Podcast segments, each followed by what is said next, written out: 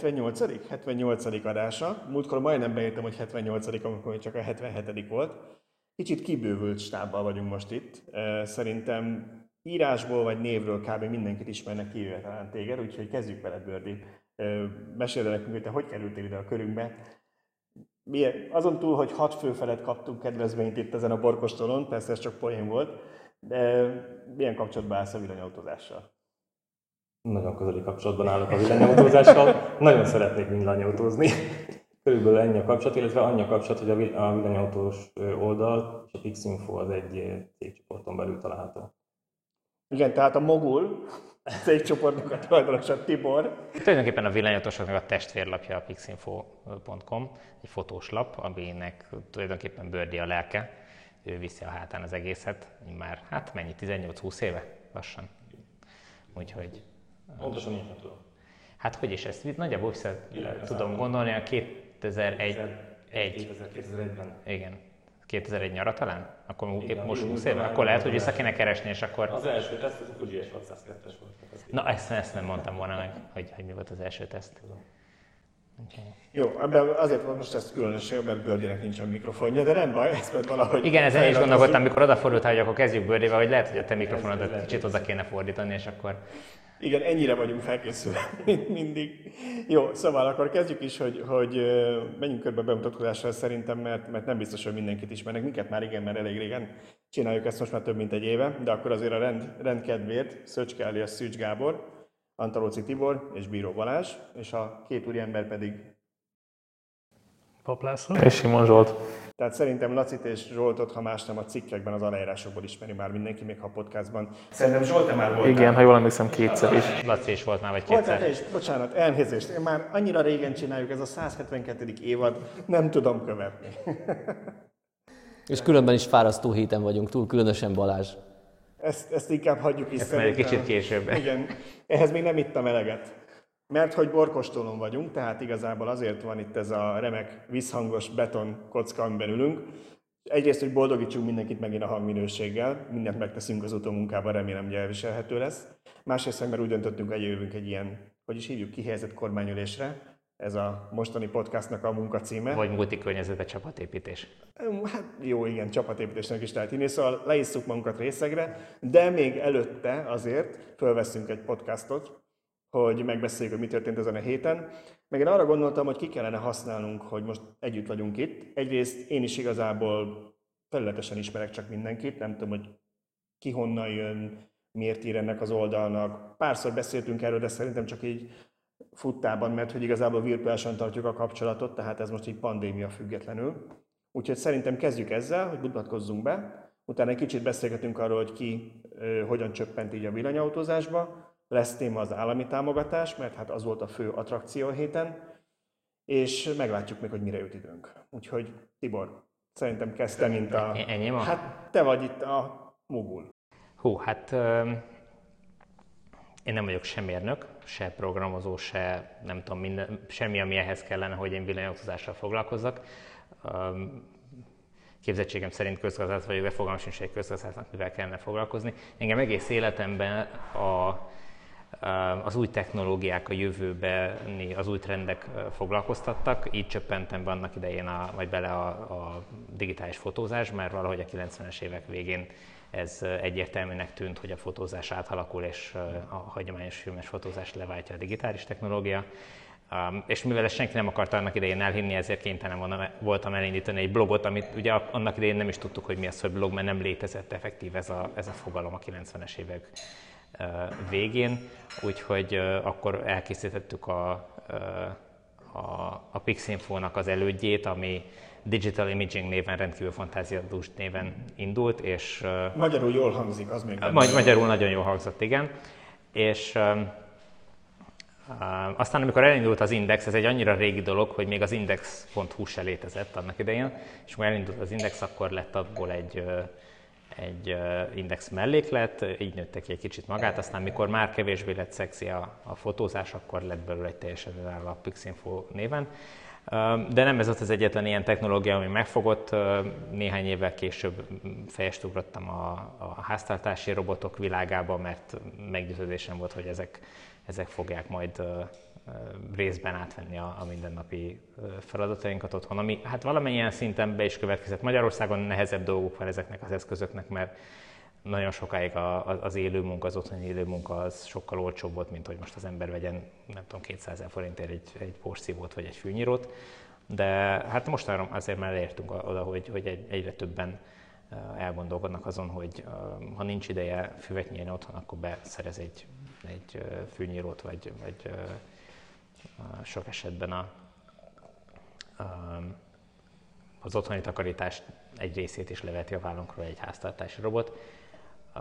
Ez aztán szépen lassan kikopott, ahogy, illetve hát egyre inkább elterjedt, nem kellett már róla beszélni, és hát aztán belecsöppentem a villanyautózás világába, és, és ugyanazzal a, az ellenállással találtam szembe magam itt is, mint annak idején a fotózásnál, hogy ez hülyeség, ez soha nem fog elterjedni, ez, ez meg fog bukni, ez hát a fotózásnál is az volt a kedvencem, ami nagyon megmaradt, hogy hát a film ez legalább 16 megapixeles, azt a digitális soha nem fog elérni. És hát körülbelül kellett neki két év még, és, és aztán ott voltunk, hogy és ma meg már ugye hát mennyi a, a mobiltelefonokban van 50 megapixeles, meg 100 megapixeles érzékelő, semmi értelme, teszem hozzá, de, de van. Akkor innen folytatjuk, hogy miért szereted ennyire ezeket a lehetetlen küzdelmeket, de akkor kérdezzük meg gyorsan, hogy mit iszunk most, mi az, amit megkóstolunk. Szervusztok, üdvözlök mindenkit a Bojki Pincészeknél.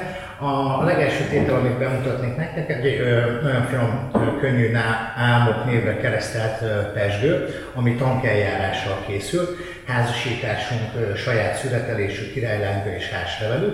Az érdekessége az, az hogy extra dryként van lepalackozva, illetve készítve, és egy nagyon minimális maradék cukorral, 11,5 g maradék cukorral, ami egy nagyon kellemes sejmessé, bársonyossá tudja varázsolni a, a tétel. Ebben a nyári melegekben egy, egy nagyon jó frissítő italok közé tartozik, és egy jó aperitív is lehet akár egy beszélgetésre, vagy egy kellemes este bevezetésére, úgyhogy kedves egészség.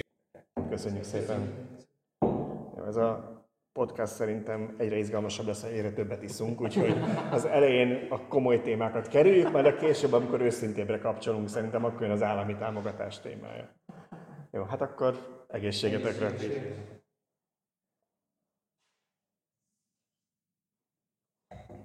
És tudom, hogy én szoktam az ilyen szolgálati közleményekkel ö, gazdálkodni, de azért most is megjegyezném, mert erről tanakodtunk, hogy most letakarjunk itt logókat, meg mindent, nem fogunk ilyen hülyeségekkel foglalkozni. Ez nem egy szponzorált tartalom, de úgy döntöttünk, hogy ha már ennyire jó fejek voltak itt a házigazdák, és adtak nekünk erre egy termet, hogy fel tudjuk normálisan venni ezt a, ezt a podcastot, akkor ennyi szerintem belefér, és nagyon szépen köszönjük a, a finom volt most így Kedves előre is.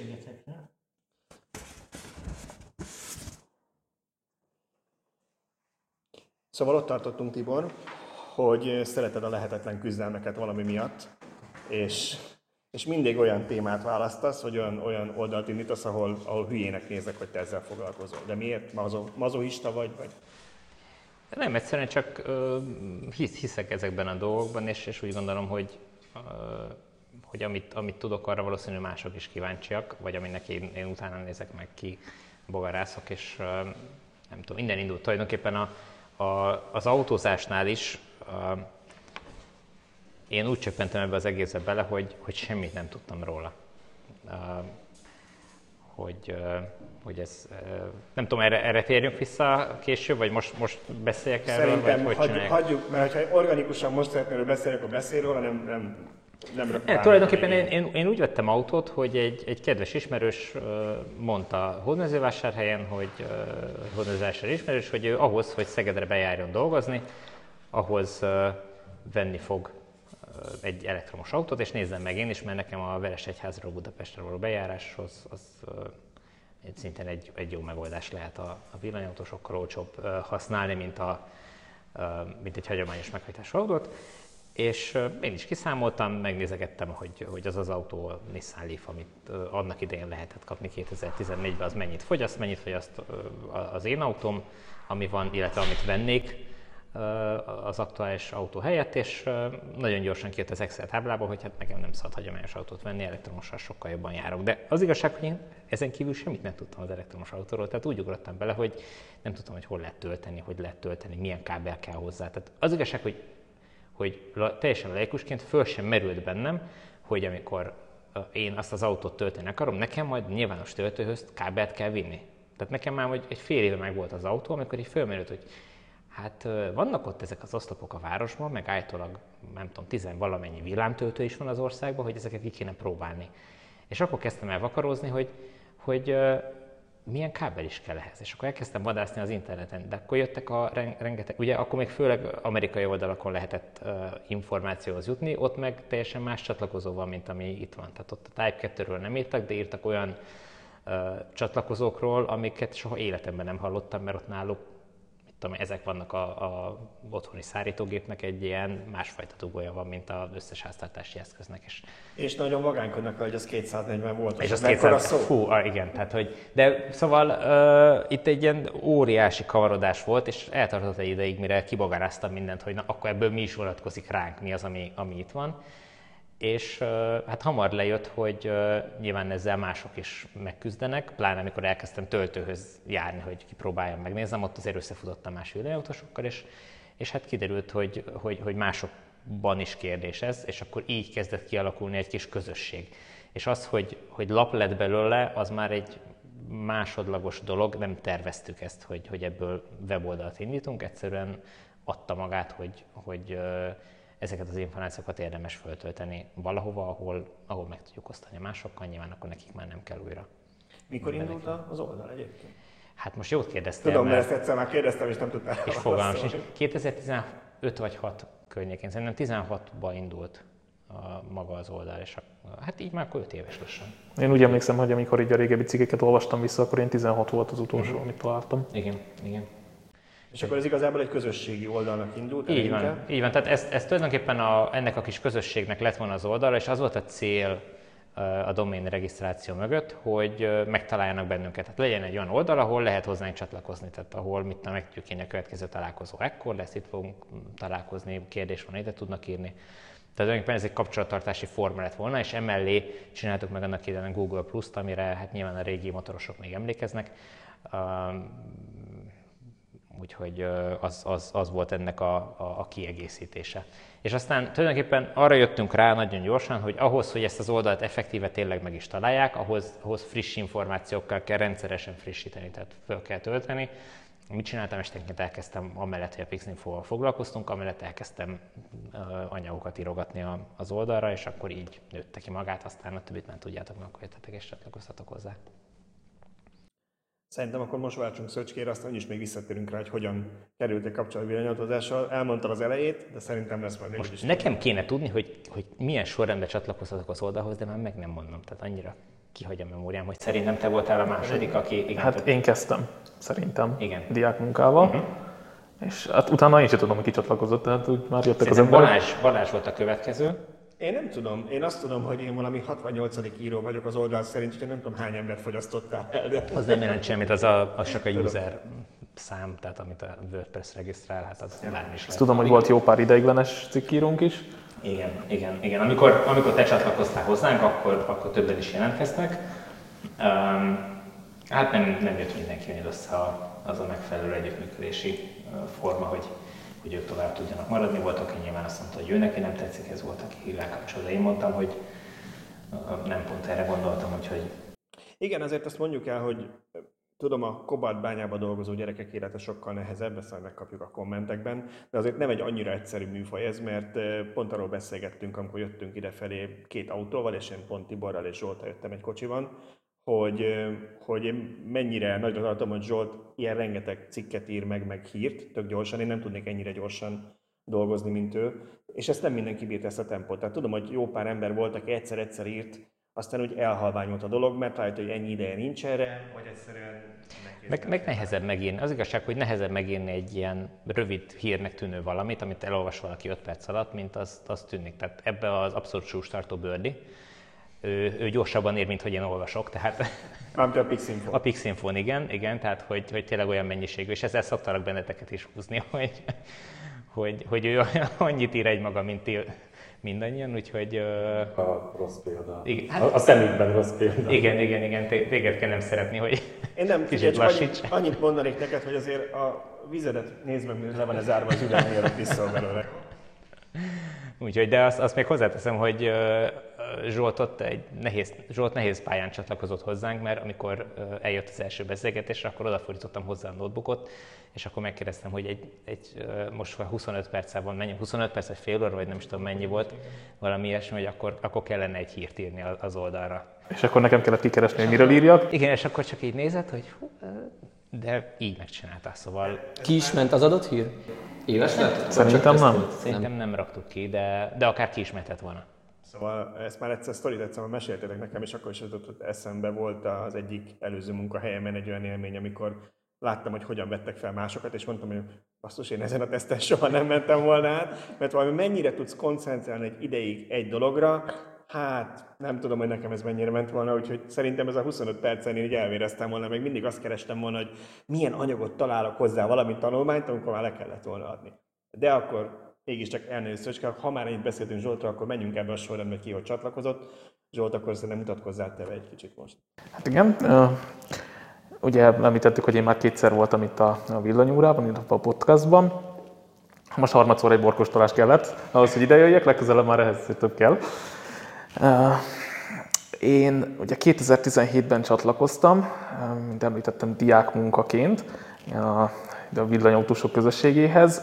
Akkor se volt még villanyautóm, még most sincsen, de nyilvánvalóan majd, hogyha hogyha autóvásárláson gondolkozok, akkor már mindenképpen elektromos autót fogok venni, már csak azért is, mert ez a négy év ez, ez elég volt arra, hogy így én is megismerjem a technológiát, és minden, ami kétségem volt a felől, hogy mennyire helytálló jelenleg, és mennyire lehet használni, és mennyire kompromisszummentes, az minden teljesen meggyőződtem róla, hogy abszolút megfelelő lenne. Én az eltére jártam, alapképzésem földrajz szakra, főleg a környezetvédelem iránti érdeklődésem miatt. Tanultam mindenfélét, tehát a társadalomföldrajztól kezdve gazdaságföldrajz, környezetföldrajz, területfejlesztés, mindenféle témával foglalkoztam, és onnan a BME-re mentem tovább, még pedig regionális és környezeti gazdaságtan szakra, azért, mert úgy gondoltam, hogy, hogy mindenféle ilyen új technológiákkal, megújuló energiával, környezetvédelmi dolgokkal nem lehet a gazdaság és a pénzügyek bevonása nélkül foglalkozni. Tehát mindenképpen az kell, hogy az emberek ezeket elfogadják, hogy rálássanak arra, hogy, hogy pénzügyileg ez lenne a megfelelő. Még hogyha jelen pillanatban ez, ezekre a technológiákra való átállás plusz költséget, plusz kiadást is jelent, hosszú távon ez lenne a megtérülő.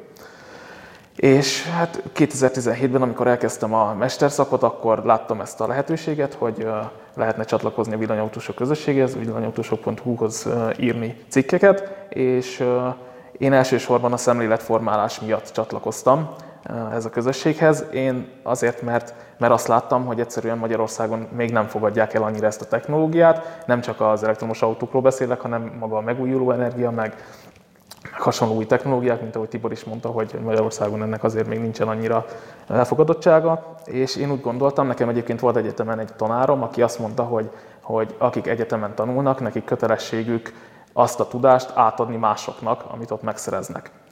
És egyébként hozzáteszem, hogy itt nem csak a tudásról van szó, amit egyetemen megszereztem, hanem maga az a kritikus gondolkodás, ami egyébként hiányzik most az emberekből, amikor elolvasnak egy tanulmányt arról, hogy mennyire szennyez az elektromos autó, meg ilyenek, az a kritikus gondolkodás, hogy te megnézd azt, hogy ki finanszírozza ezt a cikket, ki miért mondta azt, hogy csinálják meg ezt a tanulmányt, stb. stb.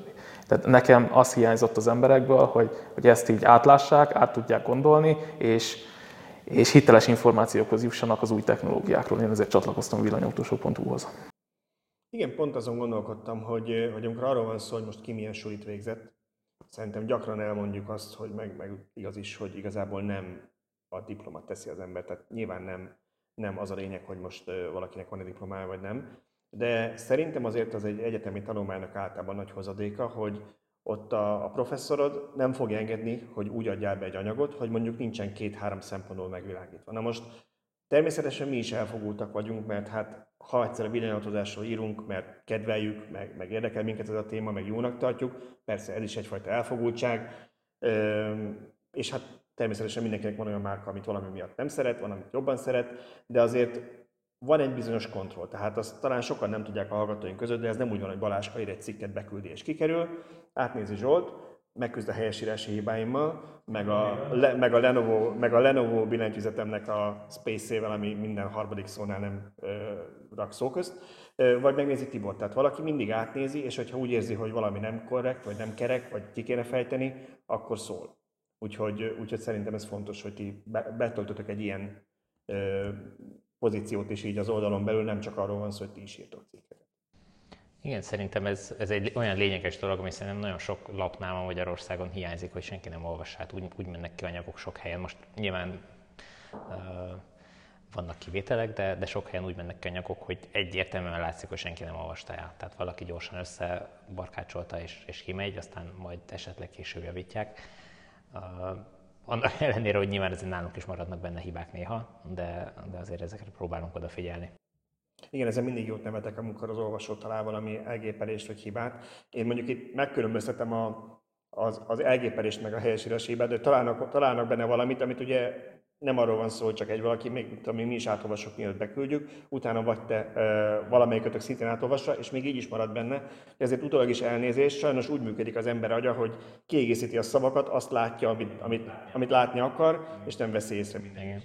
És aztán a csúcs az, amikor én átnézem, egy-két dolgot javítok benne, és akkor hülyeségeket írok bele, mert telefonon gyorsan össze, valamelyik nap is kiment így egy hír, hogy beleírtam, csak azt, azt amit ki akartam csinálni, azt nem töröltem ki, úgyhogy ilyen plusz szavak maradtak benne. Vagy benne marad egy, a másik mondatok a törölt feléből egy alanyállít, vagy valami, és igen, már igen, igen. előfordul, de hát Térjünk vissza szerintem a bemutatkozáshoz, és nem én következek, mert az biztos, hogy amikor írni kezdtem, akkor már te is írtál Barázs az oldalon. Ez, Úgyhogy ez nagyon furcsa. Ebből nekem. így megvan az időrend, tehát én olvastam cikkeidet előbb, mint írtam volna. Nekem nagyon furcsa, nekem mindig úgy tűnik, hogy te már régóta voltál, amikor jöttem, de akkor ezek szerint ez nem igaz. Jó, nem volt podcast, és így kevés. A közösségben ott voltam korábban, majd ha én kerülök sorra, erről beszélek, de az oldalon előbb kezdtél írni, az egész biztos, mert voltak már cikkeid, amikor én elkezdtem. Mm. Úgyhogy mutatkozz be. Igen, hát én szerintem 17 novemberi, október vagy novemberében írtam az első cikket, arra még majd napig emlékszem, hogy Tiborral találkoztam a, a Dunaplázában, ráírt a visszatekerek. Szóval kezdem akkor azzal, hogy én is elmondom, hogy mit tanultam, miért vagyok ennyire nagyon ukos. Annó angol szakot végeztem még, hát nem tudom, többen szerintem a hallgatóink közül az A tanulták az általános iskolában, amikor én ezt elvégeztem, és akkor utána elkezdtem dolgozni egy felvedász cégnél, egyszerűen csak azért, mert oda jó nyelvtudással kerestek valakit, én gondoltam, hogy akkor valamit kéne csinálni magammal. És utána mentem el a általam csak halálcsillagnak emlegetett nagy gonosz multihoz, ami a világ legnagyobb olajcége, hogy egyébként legnagyobb tőzsdéjegyzett olajcége, és én ott dolgoztam 12 évig, amiről most nem nagyon szeretnék rosszat mondani, azt nem tartanám etikusnak, hogyha egyszerűen fizetést kaptam 12 évig, akkor utána most így fikázom őket. De hát nyilván valami oka van annak, hogy eljöttem, és ennek csak egy része az, hogy nagyon nem sikerült olyan munkakört kapnom a végén, ami érdekelt is volna egy 10%-ot is. Úgyhogy, úgyhogy én nekem ez így sokáig egy ilyen, hogy mondjam, egy ilyen önmegvalósítás volt, hogy amellett, hogy kellett az a havi fizetés, és elmentem egy olajcének az IT osztályán dolgozni, különböző, hát a vége fel inkább már vezető pozíciókban, mellette megírhattam, amit igazából gondolok. Még hogyha kerültem is kínosan azokat a témákat, amik az olajcégekkel voltak kapcsolatosak, ezt meghagytam nektek, hogy mégse legyen ennyire, ennyire csúnya ez összeférhetetlenség. Úgyhogy én 17 vége felé, amikor találkoztunk egy kóccsal, akit nem szeretnék bajba hozni a, cég, a cégnél volt egy kocs, én nem mondom a nevét, de amikor találkoztunk és De csak ez az egy kocs volt, úgyhogy Nem, többen voltak, többen voltak. Amikor erről beszéltem neki, akkor a vicces, nem akartam neki először elmondani, hogy nekem most mi a frusztráció így a cégnél. Aztán a harmadik hónapban aztán azt mondta, hogy jó, akkor a bullshit most hagyjuk abba, mert ő is volt multinál. Úgyhogy a lényeg az, hogy ő tanácsolta, hogy akkor valahogy próbáljam meg ezt így mellette csinálni, vagy valahogy, valahogy írjak valahol. És akkor írtam a Tibornak, egyszer rágugliztam, hogy milyen elektromos autós oldalak vannak, és találkoztunk a Dunaplázában, amin utólag mindig azon gondolkodtam, hogy mennyire volt egy bátor, csak így látatlanban így elmennem a Dunaplázában, és két vesével jöttem utána, még ugyanúgy kitalált. nem, nem történt semmi. És elmentem szépen 12 témával, hogy én ezt szeretném egy év alatt megírni havi egy témában. Hát ebből lett mostanra 600 valamennyi cikk, ez volt a 12 téma, úgyhogy így kezdődött, és hát nyilván én ott kapcsolnék az, amit Zsolt mondott, hogy én is azért akartam valami ilyesmit írni, mert nagyon zavart az a sok hülyeség, amit az elektromos autózásról olvastam mindenütt. Ugye én a Tesla irányából jöttem, mert azt többen tudják rólam, szerintem erről beszéltünk már, hogy én Tesla befektető vagyok, de ez nem úgy jött, hogy én valami pénzügyi mág, mágus lennék, hanem annyira magával rántott az, amit a cégről olvastam magam, amiket megvalósítottak, hogy úgy döntöttem, hogy akkor én oda teszem a pénzemet, ahol a, hogy van ez mindegy, szóval, hogy igen. Amit, tehát nem csak papolok róla, hanem akkor ténylegesen meg is csinálom. És akkor emellett egyre többet és többet kezdtem olvasni a témában, és, és nagyon zavart az, hogy rengeteg hülyeséget, meg, meg pontatlanságot olvasok itthon, nem csak a Tesláról, hanem általában az elektromos autókról. Úgyhogy én is innen jöttem, hogy valahogy próbáljam a megszerzett tudást továbbadni, és, és egy másik nézőpontot behozni eh, ahhoz, amit az emberek olvastak így a mainstream médiában. Úgyhogy, eh, ja igen, még annyi, hogy eh, azt talán, ha mondtam, hogy angol szakot végeztem, utána elvégeztem még egy gazdasági informatikát, hogy én is valamilyen szinten félig közgazdász vagyok, mint te. Soha nem dolgoztam ebben, úgyhogy én inkább az informatikai projektekbe kamatoztattam ezt a, ezt a tudást, de valami, valamit nyilván hozzátesz az, hogy az ember egy ilyen IT-vel fűszerezett témában, mint a villanyautózás el tud igazodni. Hát én úgy, úgy szoktam mondani, hogy ez egyfajta szemléletmódot ad. Tehát, hogy nem is feltétlenül biztos, hogy tudás az, amit ott az ember összeszed, de egy szemléletmódot mindenképpen, ami, ami jó arra, hogy a világot jól tudja értelmezni valamilyen szinten, vagy jobban. Úgyhogy Szöcske, te voltál a következő? Igen, úgy gondolom, hogy időrendben én következtem az oldalnál. hát először kezdeném azzal, hogy 2002-ben végeztem műszaki menedzserként, majd még utána egy angol gépészmérnök szakfordító szakirányt rátettem.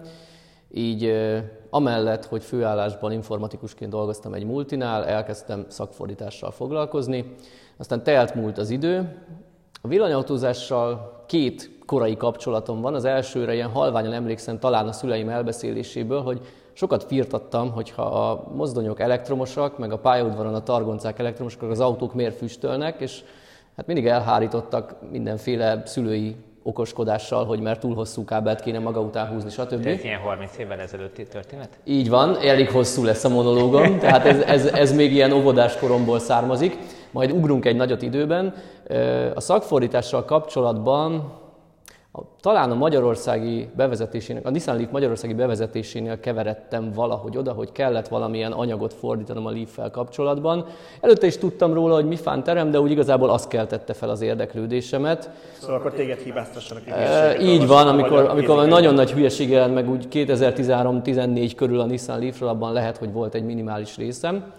És én igazából onnantól szerettem volna elektromos autót venni, de egyrészt a felhasználói profilom akkor nagyon nem olyan volt, amire egy akkor kapható 24-es Leaf volt. A munkahelyemtől két kilométerre éltem, tehát télen gyalog, nyáron biciklivel és hasonló közlekedési eszközökkel jártam be erre felesleges volt autó. Amikor autóztam, akkor sielni mentem, nyaralni mentem, stb. Amiről tudjuk, hogy megoldható, de igazából nagyon nem lett volna nekem racionális, főleg pénzügyileg venni akkor egy elektromos autót. De a bogár az a fejemben volt, és folyamatosan kerestem, kerestem az alkalmat, hogy hogy is kéne.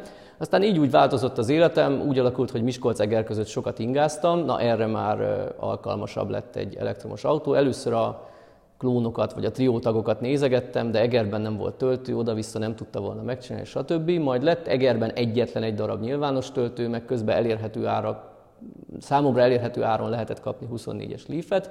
Ekkor 2017 körül jártunk, ekkor keveredtem be a villanyautósok közösségébe a Google Plus oldalra, és mikor megvettük az első Leaf-et, akkor rengeteg ismerősöm kezdett kérdezgetni, hogy ez hogy, mint milyen mesélyek róla, és miután hatszor leírtam ugyanazt Facebook Messenger, stb., akkor létrehoztam egy zárt csoportot, amit most itt nem szeretnék promózni, de igazából teljesen mindegy, aki akarja, úgyis megtalálja, hogy sokan ismerik is, és ott elkezdtem az élményeimről beszámolni. Először csak a szűk baráti kör, majd egyre többen bejelentkeztek, és most már 500 tagja van, ami nem egy hatalmas csoport, de ahhoz képest, hogy szinte csak én posztolok néhány naponta, sok.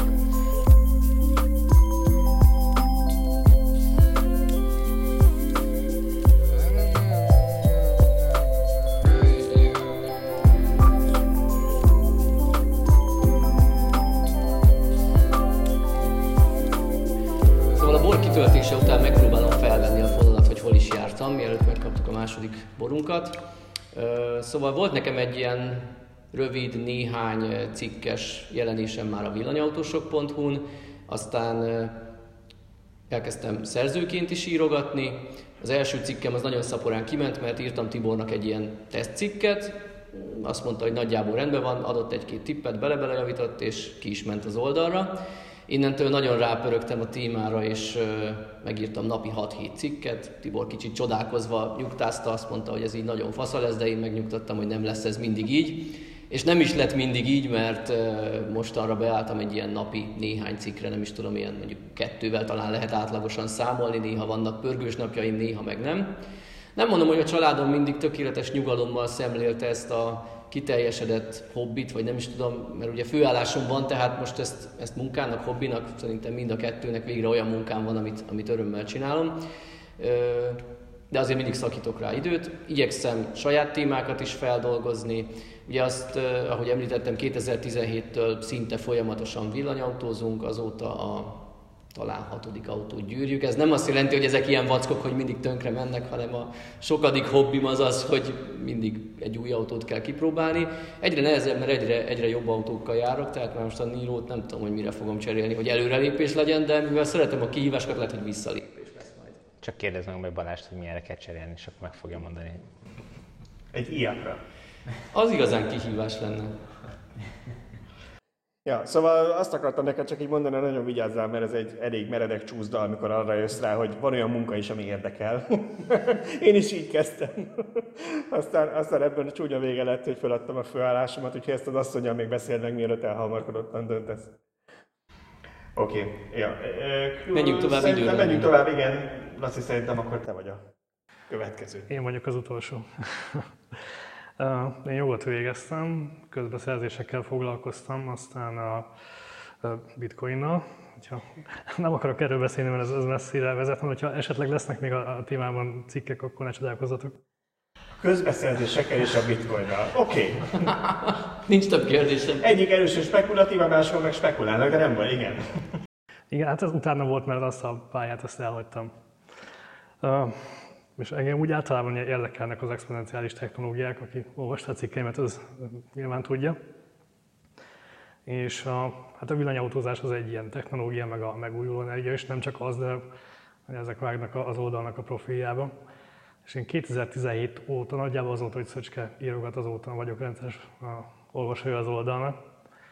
És a, mindig zaklattam Szöcskét, hogy Szöcske, erről írjál, nézd, mit találtam ezt is. És akkor ő meg szegény mondta, hogy jó, ez nagyon jó, de egyszerűen nincs rá időm. És akkor mondtam, megírom én, megírom, csak tedd ki. Valahogy így került ki az első cikket, hogy nem az én nevem alatt, hanem nekem elküldted. A te neved alatt ment ki, csak én írtam meg, és akkor írtál hozzá egy kis bevezetőt. Uh-huh. És a... Így könnyű napi 6-7 cikket írni, de nem baj. és akkor a, a Tibor megkeresett, hogyha már ilyen okos vagyok, akkor... Közben elkezdtél, elkezdtél egy blogot is, ugye, jól emlékszem? Hát azt azért írtam, hogy akkor onnan át tudod másolni a... Ja, értem. Akkor az csak nekem szól. Igen, igen, igen, mert mondtad, hogy, mondtad, hogy nem érsz rá mindenre, amit az, én szeretnék látni ott a cikkekben, és akkor mondtam, hogy megírom én, és felteszem egy blogra, és akkor onnan be tudod másolni. És akkor Tibor megkért, hogy akkor írjak a saját nevem alatt a cikkeket. Egyébként először nem a saját nevem alatt írtam, hanem választottam egy írói álnevet, mert egyébként elég sok embert magamra haragítottam. Olyanokat, akik meg gondolom, hogy a megélhetésük függ a, a foszilis energiától, vagy egyszerűen csak nem tudom, nem szeretik a változást, és Hát kaptam már ideget, meleget. Hát nézd, azt hiszem ez messzire, messzire vezetne, hogy nem akarnánk belemenni minden kommentnek az elemzésébe. Maradjunk annyiban az oldalunk és a Facebook kommentelők 90%-a szerintem nagyon konstruktívan kommunikál, még akkor is, hogyha nem mindenben ért mondjuk egyet velünk. Nyilván vannak azok, akik nem. Amit így lábjegyzetként akkor meg is egyeznék, hogy egyébként mi nagyon-nagyon-nagyon-nagyon kevés embert tiltunk ki, viszont a Discuss rendszerét használjuk az oldalon, ahol hogyha valaki valakit felnyom, hogy a spam vagy nem oda való, akkor az letiltja, úgyhogy nem mindig minket hibáztassatok, hogyha valaki nem jelent meg. Én nekem összesen kettő vagy három username van blokkolva, például, amiből azt hiszem kettő ugyanaz az embernek a másik accountja. Szóval ezt neved magadra, mert mindenki kap hideget, meleget, de hát erre mondják, hogy aki nem bírja a meleget, nem menjen a napra. De szóval akkor megújulok, mert tehát én úgy ismertelek téged meg, hogy te vagy az, aki nálunk így a megújuló energiák kapcsán szokott leginkább írni. Ez hogy jött ennyire akkor neked? Sokat olvastál róla korábban, vagy?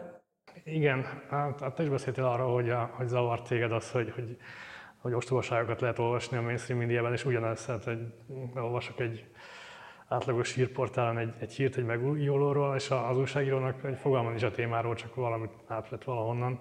És hogyha jön egy, a, egy olyan ember, aki kicsit ért energetikához, és simán szétszedi. Azért, mert egyszerűen az újságíró az nem ért hozzá. És a, hát sok sületlenséget lehet olvasni, és a emberek úgy beszélnek a témáról, hogy nincs valós tárgyi tudásuk, úgyhogy én, én ezért mi az interneten? Ez kizárt, ne hülyéskedj. Én a mai napig látok olyan cikkeket, ahol a napkollektort a napelemmel összekeverik. Igen, kilovattól, vagy kilovattóra, stb. Hát az már, az már nem is. Fel sem Meg egyszerűen nincs egy olyan komplex elképzelésük, hogy, hogy hogy tudna működni ez a rendszerben. Ugye volt nekem most egy cikk sorozatom, amiben elírtam, hogy hogy lehet a, nem csak 100, hanem több száz százalékos megújuló arányt elérni. És szerintem ez máshogy nem lehetséges. De amikor erről olvasunk, akkor hiányzik ez a, ez a fajta komplex látásmód, és joggal lehet feltenni azt a kérdést, hogy ez hogy fog működni, mert ugye a nap az nem süt éjszaka, a szél nem fúj mindig, és erre így nem szokott választ venni általában, hanem hogy hát nem tudjuk, majd valahogy lesz. És a, hát én azért is írtam ezt a cikksorozatot, hogy, hogy adjak erre egy, egy lehetséges megoldást, és volt olyan kommentelő, aki azt mondta, hogy na végre vagy valaki rendszerben tud gondolkozni. Igen, az a baj ezekkel, hogy nem lehet egy szavas választ, vagy egy mondatos választ adni ezekre a kérdésekre. Tehát nem, nincs egy megoldás, egyfajta jó megoldás az egészre, hanem az egy, annál egy kicsit bonyolultabb, de nem áttekinthetetlenül, nem felfoghatatlanul bonyolult egy ilyen ö, jövőbeli elképzelés, csak végig kell tényleg gondolni és rendszerben. Igen, és akkor gyakran kérdezik azt, hogy és hogy lehet, de hogy lehet azt megoldani, hogy, hogy mondjuk kiváltsuk paksot, vagy a, a fosszilis erőműveket. És akkor azt várják, hogy én mondjam meg egy, ezt egy mondatban, vagy két szóban, és ezt nem lehet. Hát négy cikkben írtam le, és még ezek, ez is egy zanza igazából. És a, ugye amikor megjelentek ezek a cikkek, akkor az első után akkor megkaptam, hogy hát jó, jó, hogy ekkora a megújulós potenciál, de hát hogy ebből hogy lesz folyamatosan áram. Hát meg kell várni, hogy hát meg kell várni, hogy megjelenjen mind a négy rész, és akkor ha azt valaki egymás mellé teszi, mind a négy cikket, akkor abból kijön a megoldás.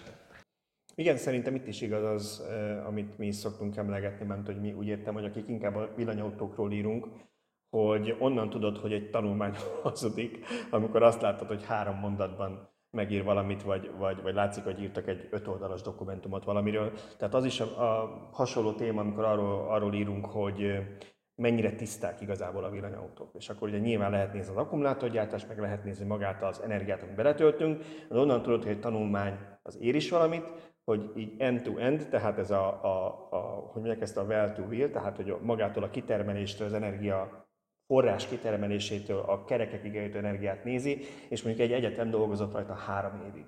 És akkor az valamit talán ér is, mert akkor ők ténylegesen átszámoltak, átnéztek olyan dolgokat, ami, amiket egyébként rohadt nehéz megtalálni, meg tényleg kutatni kell hozzá, és nem lehet egy ilyen magazin hátoldalán négy, négy sorra elintézni. Hát az nem garancia semmire, hogy mennyi dolgoztak rajta. igen, igen, az a baj, hogy ez, ez tényleg rendkívül komplex dolog, és egy csomó mindent csak találgatni lehet.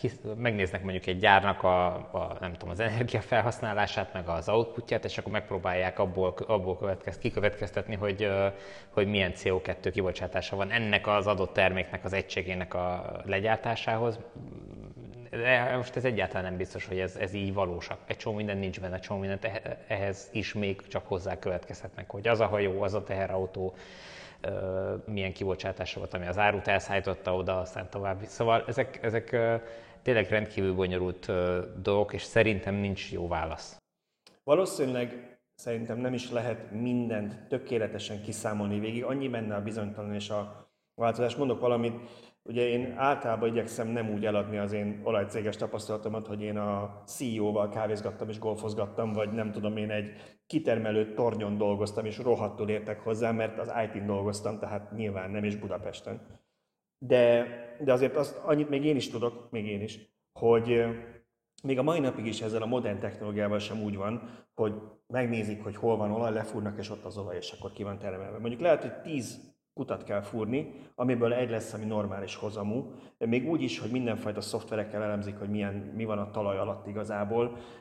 Tehát ha mondjuk csak egy ilyen apróságot veszünk, hogy vajon beleszámoljuk-e azt, hogy hány sikertelen próbafúrás volt, az mekkora ráfordítás saját, x évig hány hajó járta azt a környéket, hogy feltérképezzék, vagy hány teherautó a szonárokkal, hogy tehát, hogy minden ilyet megnézünk, nem biztos, hogy ezt mindig hozzászámolják, de ez egy nagyon kis szelete, és elmehetünk egészen odáig, hogy végignézzük-e teljesen a, mondjuk a kőolajnak az útját a finomítókig, aztán a kiszárításig, és ugyanígy az áramnál is, tehát azt sem nyilván a napelem sem a, a karácsonyi falat terem, hanem, hanem azt is elő kell állítani. Tehát ezeket mindig alaposan végig kell számolni, de én mindig azt mondom, hogy azért alapvetően mindenki, ha józan paraszt észre végig gondolja, és felhozhatom a kedvenc témánkat, a hidrogént, hogy mi miért vagyunk hidrogén ellenesek, nem hidrogén ellenesek vagyunk, csak úgy gondoljuk, hogy ha belegondolsz, hogy mennyi eleme van annak a láncnak, és mennyi sok vesztesége kell hol számolni, és milyen fizikai korlátai vannak, tehát alapvető fizikai korlátai vannak annak a technológiának, az anyagnak, akkor azt mondod, hogy ez sokkal kevésbé hatékony, mint egy elektromos autó, akármit is csinálsz vele, akármennyit finomítasz egyes részein, és ezért van az, hogy azt mondjuk, hogy nem biztos, hogy ez a megoldás mondjuk a személyautózásban. És ugyanezt lehet mondani az elektromos energia is, hogy azért nagyjából azt lehet látni, hogy ez egy sokkal kevésbé energiaveszteséges, sokkal hatékonyabb, inkább így mondom, dolog, mint benzint tankolni egy autóba, és aztán azt ott eléget. Egyébként nekem ugye ma megjelent egy cikkem Václav Smil tanulmányairól, aki ugye arról ír, hogy milyen hosszú idő lesz ez még, amíg ezt a rengeteg nagy energiafogyasztást ki fogjuk tudni váltani megújulóval. Ő például azzal nem számol, hogy a, ha elektrifikálunk, akkor sokkal hatékonyabb. Tehát nem azt a 100%-ot kell kiváltani, mert hogy mondjuk egy belső motor az nem tudom, milyen 30% körüli hatékonyságú, az elektromotor meg 90%-os hatékonyságú. Igen. Már is minden 10 liter benzin után csak 5 litert, vagy 3-at, vagy 4-et kell meg. Igen, és ő ezt így például egyáltalán nem veszi figyelembe, csak azt mondja, hogy, hogy hú, most ennyi üzemanyag kell a közlekedéshez, és hogy ennyi áramot előállítani, ez milyen borzasztó nagy feladat, de nem annyi áramot kell, hanem kevesebben hatékonyabb. Hát meg az, hogy most valami hosszú vagy rövid idő, ez azért mindig relatív. Tehát most, ha azt mondom, hogy 5 év, akkor az most hosszú vagy rövid? Tehát, hogy az gyors átmenet vagy lassú átmenet, ez, ez attól függ, hogy honnan nézzük, nem? Tehát, hogy van, aki, van, akinek, van, aki azt mondja, hogy az, az fú, hát az, az, az rengeteg idő, hát majd ő 5 év múlva vesz villanyautót, mert majd akkor, akkor lesz, de, de 5 év múlva még nem leszünk a végén, 5 év múlva és még csak valahol menet közben leszünk. Ez tényleg egy ilyen szempontból hosszú folyamat, de hogyha a teljes egészet nézzük, akkor azért is tűnik hosszúnak, mert mindig van egy hype, írtam egy cikket a Gartner féle hype ciklusról, és a, akkor felfokozódnak a várakozások, hogy hú, most már mindjárt, most már két év, három év, és akkor itt lesz a, nem tudom, a... Szilárdtestakú. Az is, a, az önvezetés, a, az akármi. és a, ezek a buborékok mindjárt mindig kipukkadnak, és akkor van egy ilyen nagy csalódás, hogy á, ez csak egy mese volt. De közben egyébként fű alatt meg a fejlesztés, és terjed a technológia, csak az emberek mindig csalódnak, és akkor azt a következtetés vonják le, hogy, hogy ez sokkal, de sokkal tovább tart, vagy talán soha nem lesz, soha nem fog megvalósulni. Egyébként a másik dolog az ilyen, ilyen fejlődésekkel az, hogy nem mindig arra jön ki a, a, a fejlődés, vagy nem mindig oda lyukadunk ki, ahova gondoljuk az elején, hogy ki fogunk lyukadni. Tehát a digitális fotózás szerintem egy rendkívül jó példa erre. Ezt mi is töltünk? Ha szabad, ha nem, most már töltünk. Igen, most már töltünk. Ez a második, amit? Hát ez a második. Igen. Hogy uh, digitális fotózás egy nagyon jó példa, mert mi az elején csak azt láttuk, hogy, hogy a filmet lecseréljük egy, uh, egy képérzékelőre, ami digitális képet kreál a, a dologból, de Hát szerintem én legalábbis nem gondoltam annak idején, hogy mobiltelefonunkban ott lesz a zsebünkbe egy olyan kamera, amiről álmodni sem értünk korábban. Az, hogy a, a kocsinak a, a tükreibe ilyen kamerák lesznek, és 360 fokos képet generál. Az, hogy három, vagy nem tudom, nyolc, vagy nem tudom hány kamera van most a Teslán, az, azzal önvezetés fogunk tudni megvalósítani. Csak azzal, tehát hogy nem radarok, meg nem tudom micsodák, hanem csak a, a, a, a, a digitális képalkotás segítségével. Tehát, hogy erre szerintem 20 éve nem gondoltunk, eszünkbe se jutott. Ez az exponenciális fejlődés, hogy először sci aztán csúcs technológia, aztán prémium termék, aztán tucat termék. De igen, de, de ez csak egy dolog, hogy de ez, ez, ez, amit te elmondasz, ez csak arra vonatkozik, hogy majd a, a digitális fényképezőgép az ilyen termék lesz, de itt nagyon túlnőtt ezen. Tehát olyan terméktípusok, meg olyan megoldások jelentek meg, amikre korábban gondolni se tudtunk, mert egyszerűen a filmmel nem megvalósítható, hogy önvezető autót csinálj. Ez meg a technológiai konvergencia. Nyilván, de hogy erre nem gondolunk ilyenkor, és igazából most szerintem nem tudjuk megmondani azt, hogy, hogy azzal, hogy átállunk elektromos autózásra, az mi mindent fog még elhozni nekünk. Egyébként pont ez az, amire nem szoktak gondolni azok a szakemberek, akik most legyen szó például a villamosmérnökökről, hogy ők csak ugye a saját területekre látnak rá, és ők nem látták például feljönni az akkumulátorokat. Nem látják feljönni például, szintén írtam a, a fehérje termelést, amihez majd hidrogén fog kelleni. És a, mivel csak a saját területeket látják, és nem tudnak abban gondolkozni, hogy ezek a, egyébként tőlük független a területek is a, majd valamilyen módon hatni fognak a, a villamos energiára, ezért a, szerintem itt náluk félre megy ez a, ez a, tehát az, hogy mi lehetséges és mi nem. Igen, én azt akartam mondani, hogy amikor, most már másodszor mondom, amikor lefelé jöttünk az autóba és mikről beszélgettünk. Um, akkor kellett volna fölvenni. Akkor kellett volna fölvenni, igen. De, de gyakorlatilag szerintem ott is ezt, ezt szóba hoztuk, hogy, hogy ki honnan érkezett ugye ehhez a területhez, meg miért érdekel minket, és hát legalábbis Tiborról tudom, hogy ő hasonlóan kocka, mint én, és, és elég, eléggé nyitott az ilyen új technológiák iránt, tehát nem meglepő, hogy mondjuk ő villanyautós volt akkor, amikor még itthon mondjuk mindenki azt gondolja, hogy ez csak a golfautókba vagy a golf pályákra való technológia. De, de gyakorlatilag szerintem mi már csomó ilyet láttunk, akik ezt így követik, meg érdeklődnek, mondjuk a szórakoztató elektronikában, vagy pedig a fényképezésnél, amikor azt láttad, hogy van egy olyan technológia, ami, amiről mindenki azt hogy ez majd jön, meg ez jó pofa, de hát ez úgysem tudja lecserélni a másikat, meg úgysem lesz soha olyan jó, és aztán villámsebesen átveszi az uralmat, és ezt viszonylag lehet messziről látni, de nagyon nem egyszerű kiszúrni, mert 152 ilyen fejlesztés van. Tehát mondjuk a Philipsnél sem idióták ültek, amikor ők a DCC-t kifejlesztették, amit a hagyományos hangkazettákat volt hivatott lecserélni, aztán nem lett belőle semmi, igazából nagyon sok oka van, nem ennek a podcastnak a témája, de egy olyan cégnél, aki, aki a kazettát találta fel, benéztek valamit ilyen nagyon. Aztán volt ugyanígy a HD, DVD, Blu-ray háború, nagyon sok ilyet lehet mondani, tehát szerintem nekünk azért van erre egy érzékenységünk, mert sok ilyet végignéztünk már, sokat olvastunk róla, és úgy gondoljuk, hogy az elektromos autódás egy ilyen terület, Ugyanakkor... Mert még nem olyan, amelyik bebukik. Nem olyan bebukik, igen. Az egy másik, amit most nem mondjuk ki, mert sokat beszél. Ugyan, ugyanakkor én azt mindig elmondom, hogy, és most akkor kövezetek meg, hogy én mondom ki először, nem én mondom ki először a Teslát ma. Ú, de jó, de jó, nem én mondom ki először, Tibor hozta szóba. De hogy én azért értem meg valamilyen szinten azokat, akik a Tesla ellenágálnak, vagy a Tesla Q közösség, akik a Tesla bukásában hisznek, hittek, vagy értettem, meg, értem őket meg valamennyire. Mert erre szoktam azt mondani, hogy minden Teslára jut 172 Nikola, meg Lordstown. És, és nézd meg, hogy ott van, pont múltkor hallgattam a, a CNBC-n egy riportot, ahol arról volt szó, hogy hát most a Lordstownnal éppen mi történik, hogy ez egy elektromos autó startup, azt hiszem ők is ilyen kis haszonjárművekben gondolkodtak, ha jól emlékszem, és azt meg pickupokban, és aztán most úgy néz ki, hogy éppen most mondtam Zsoltnak, hogy még nem volt időm, hogy írjak róla, de lehet, hogy fogok, mert már korábban írtam, hogy most éppen lemondott a CFO, a CEO, kb. dőlnek befelé, és megint csak ez a Hindenburg Research nevű cég borította, aki egy short seller, ők borította megint, hogy csináltak egy nagyon alapos kutatást, és kihozták, hogy mi volt a kamu, ahogy ezt csináltak a Nikolánál. És mi volt ebben a kettőben a közös, a CNBC-n erről beszéltek, hogy hát igen, itt van ez a két cég, a Nikola, meg a, meg a, meg a Lordstown, és hogy mi ezekben a közös? Hát az, hogy mindegyik ilyen elektromos autó startup volt, vagy valami hasonló. És én néztem, hogy nem, ott van például közös, például a General Motors, hogy mind a kettőbe befektetett. És ezt nem azért mondom, mert a GM-nél idióták ülnek, hanem azért mondom, hogy még egy ilyen cég is, mint a GM, így be tud nézni valamit, pedig ott könyvelők, meg, meg elemzők, meg kutatók, meg mindenkinek százai néznek át egy ekkora jelgő befektetést, ami dollármilliárdokról szól, hogy megérje oda, és tényleg az a cég jó és ők is be tudják nézni. Hát tényleg hihetetlen egyébként.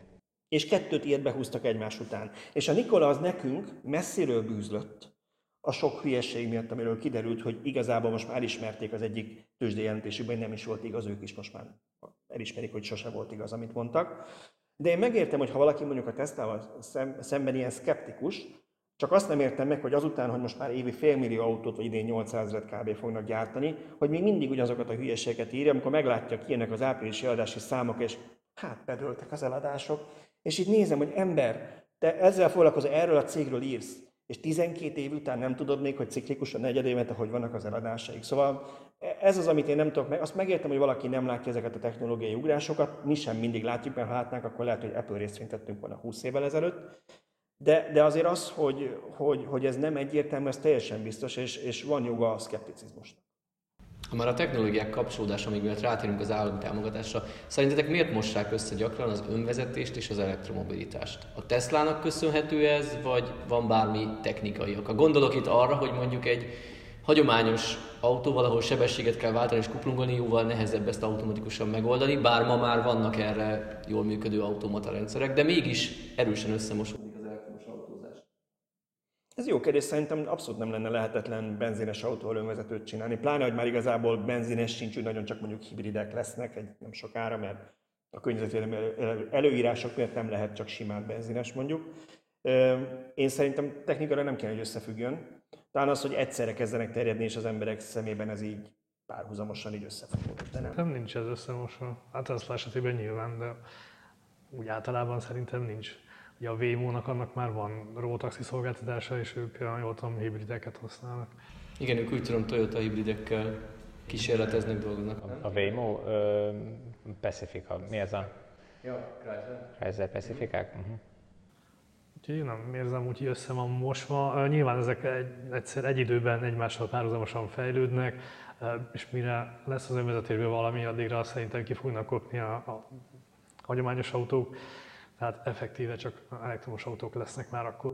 Ha más nem az új autó Akkor gyakorlatilag véletlennek nevezhetjük azt, hogy én, én teljesen úgy érzem, hogy hogy így ezeket úgy összemossuk gondolatban, és egyszerre gondolok, hogy akkor lesz jó önvezetés, ha lesz jó elektromos autó, pedig egyik nem feltétele a másiknak, csak csak pont egy időben Nem, csak egy időben ki. esnek. Egyébként amik már vannak, a, ezek a kis csomagkiszállítók is a járművek, ezek is nyilván elektromosak, mert ezek kicsik. Én úgy látom egyébként, hogy ezt az autógyártók együtt kezelik, tehát amikor bejelentik azt, hogy mibe fognak fektetni, az ezekben a PR anyagokban, ezekben mindig úgy közlik, hogy az elektromobilitás, digitalizáció, önvezető technológia fejlesztése. Tehát szerintem ez közrejátszik abban, hogy az emberek úgy gondolnak rá, hogy akkor elektromos autók, akkor terjed az önvezetés is, stb. stb. mondjuk a, a PR cikkekben ez nem véletlenül van így, mert ezek egymást tudják így erősíteni, hogy fú, ők ebben is jók, meg abban is jók, meg mindenben jók, tehát hogy ez valahol nyilván nem véletlen a PR cikkekben, hogy ezeket hát persze, csak az ember nem arra gondol, hogy akkor most az önvezető technológia fejlesztése az majd a belső égésű autókban fog kamatozni, hanem akkor arra gondolnak, hogy elektromos autóba fektetnek, akkor majd abba fogják be. Igen, van, van erre egyébként ellenpélda is, hát most például az egy most mindig lényegtelen az autógyártó, de egy, egy olyan modellnél, ahol nem is készül belőle majd elektromos, ott kiemelt helyen szerepelt az önvezető rendszer.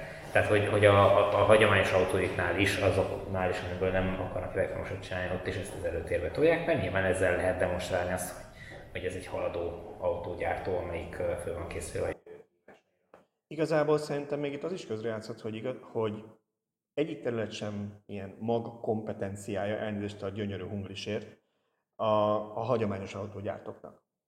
Tehát a hagyományos autógyártók arra voltak felkészülve, ezek ilyen design house-ok, hogy ők terveznek egy autót, aztán mindent bevásárolnak, mondjuk a motor talán ők fejlesztik, mert az itt az ő motorjuk esetleg.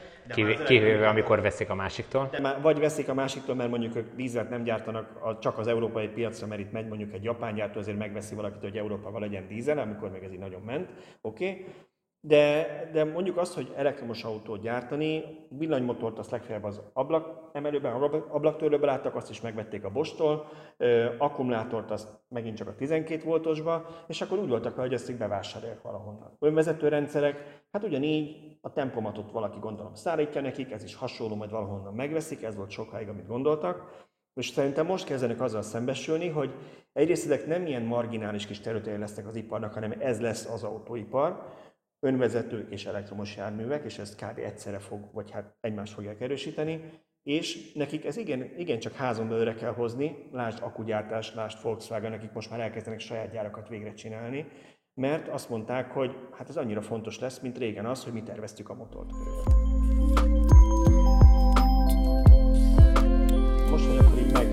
uzsonnáztunk, nem, még van egy vacsora, egész nap zabálunk és iszunk srácok, tehát ez így írtógáz lesz. Igen, ezt megadtam, hogy kulináris programot csináltunk a csapatépítésben.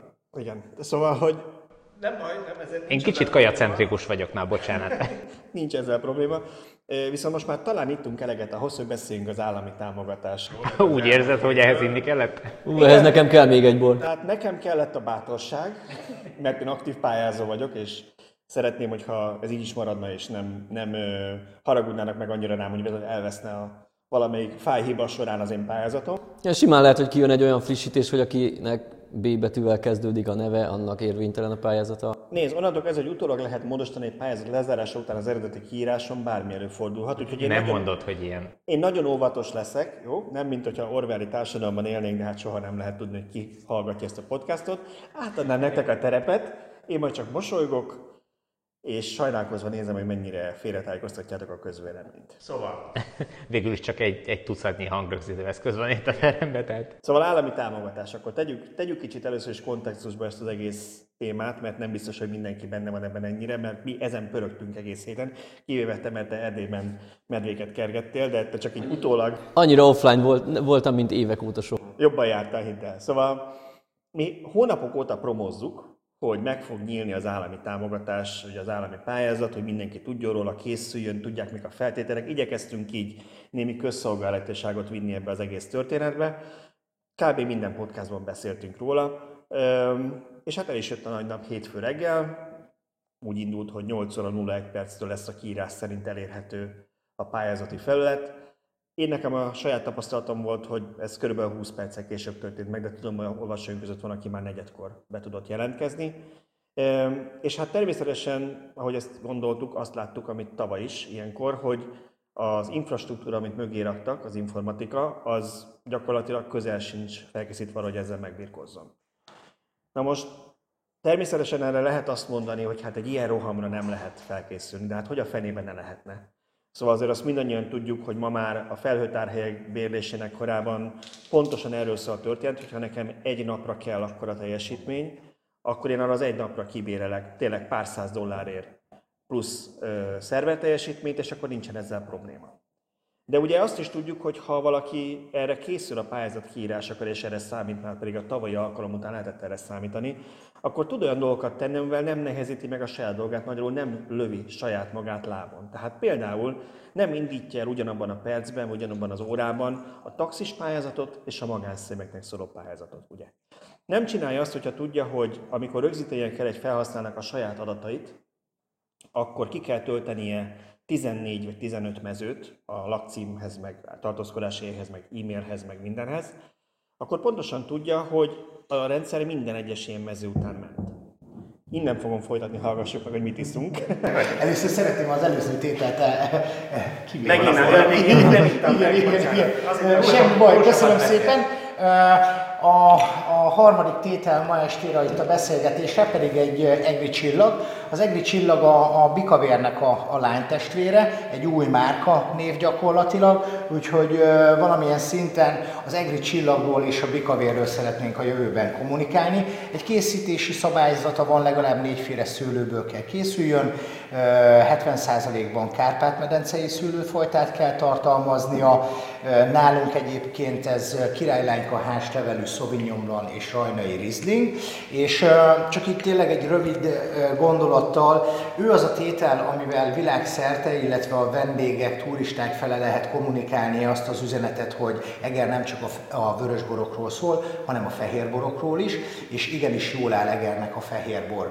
Ugyanis vulkánikus borokat készítünk itt, a, a helyi adottság, a, a tufa tudja azt a ásványosságot, mineralitást kölcsönözni a fehérboroknak, amiből igazából szükségük is van, és ezért gyönyörű fehérborokat lehet itt készíteni. Kedves egészséget. akkor, mint a Így van. Hoppá. Kedves egészségetekre. Köszönöm szépen.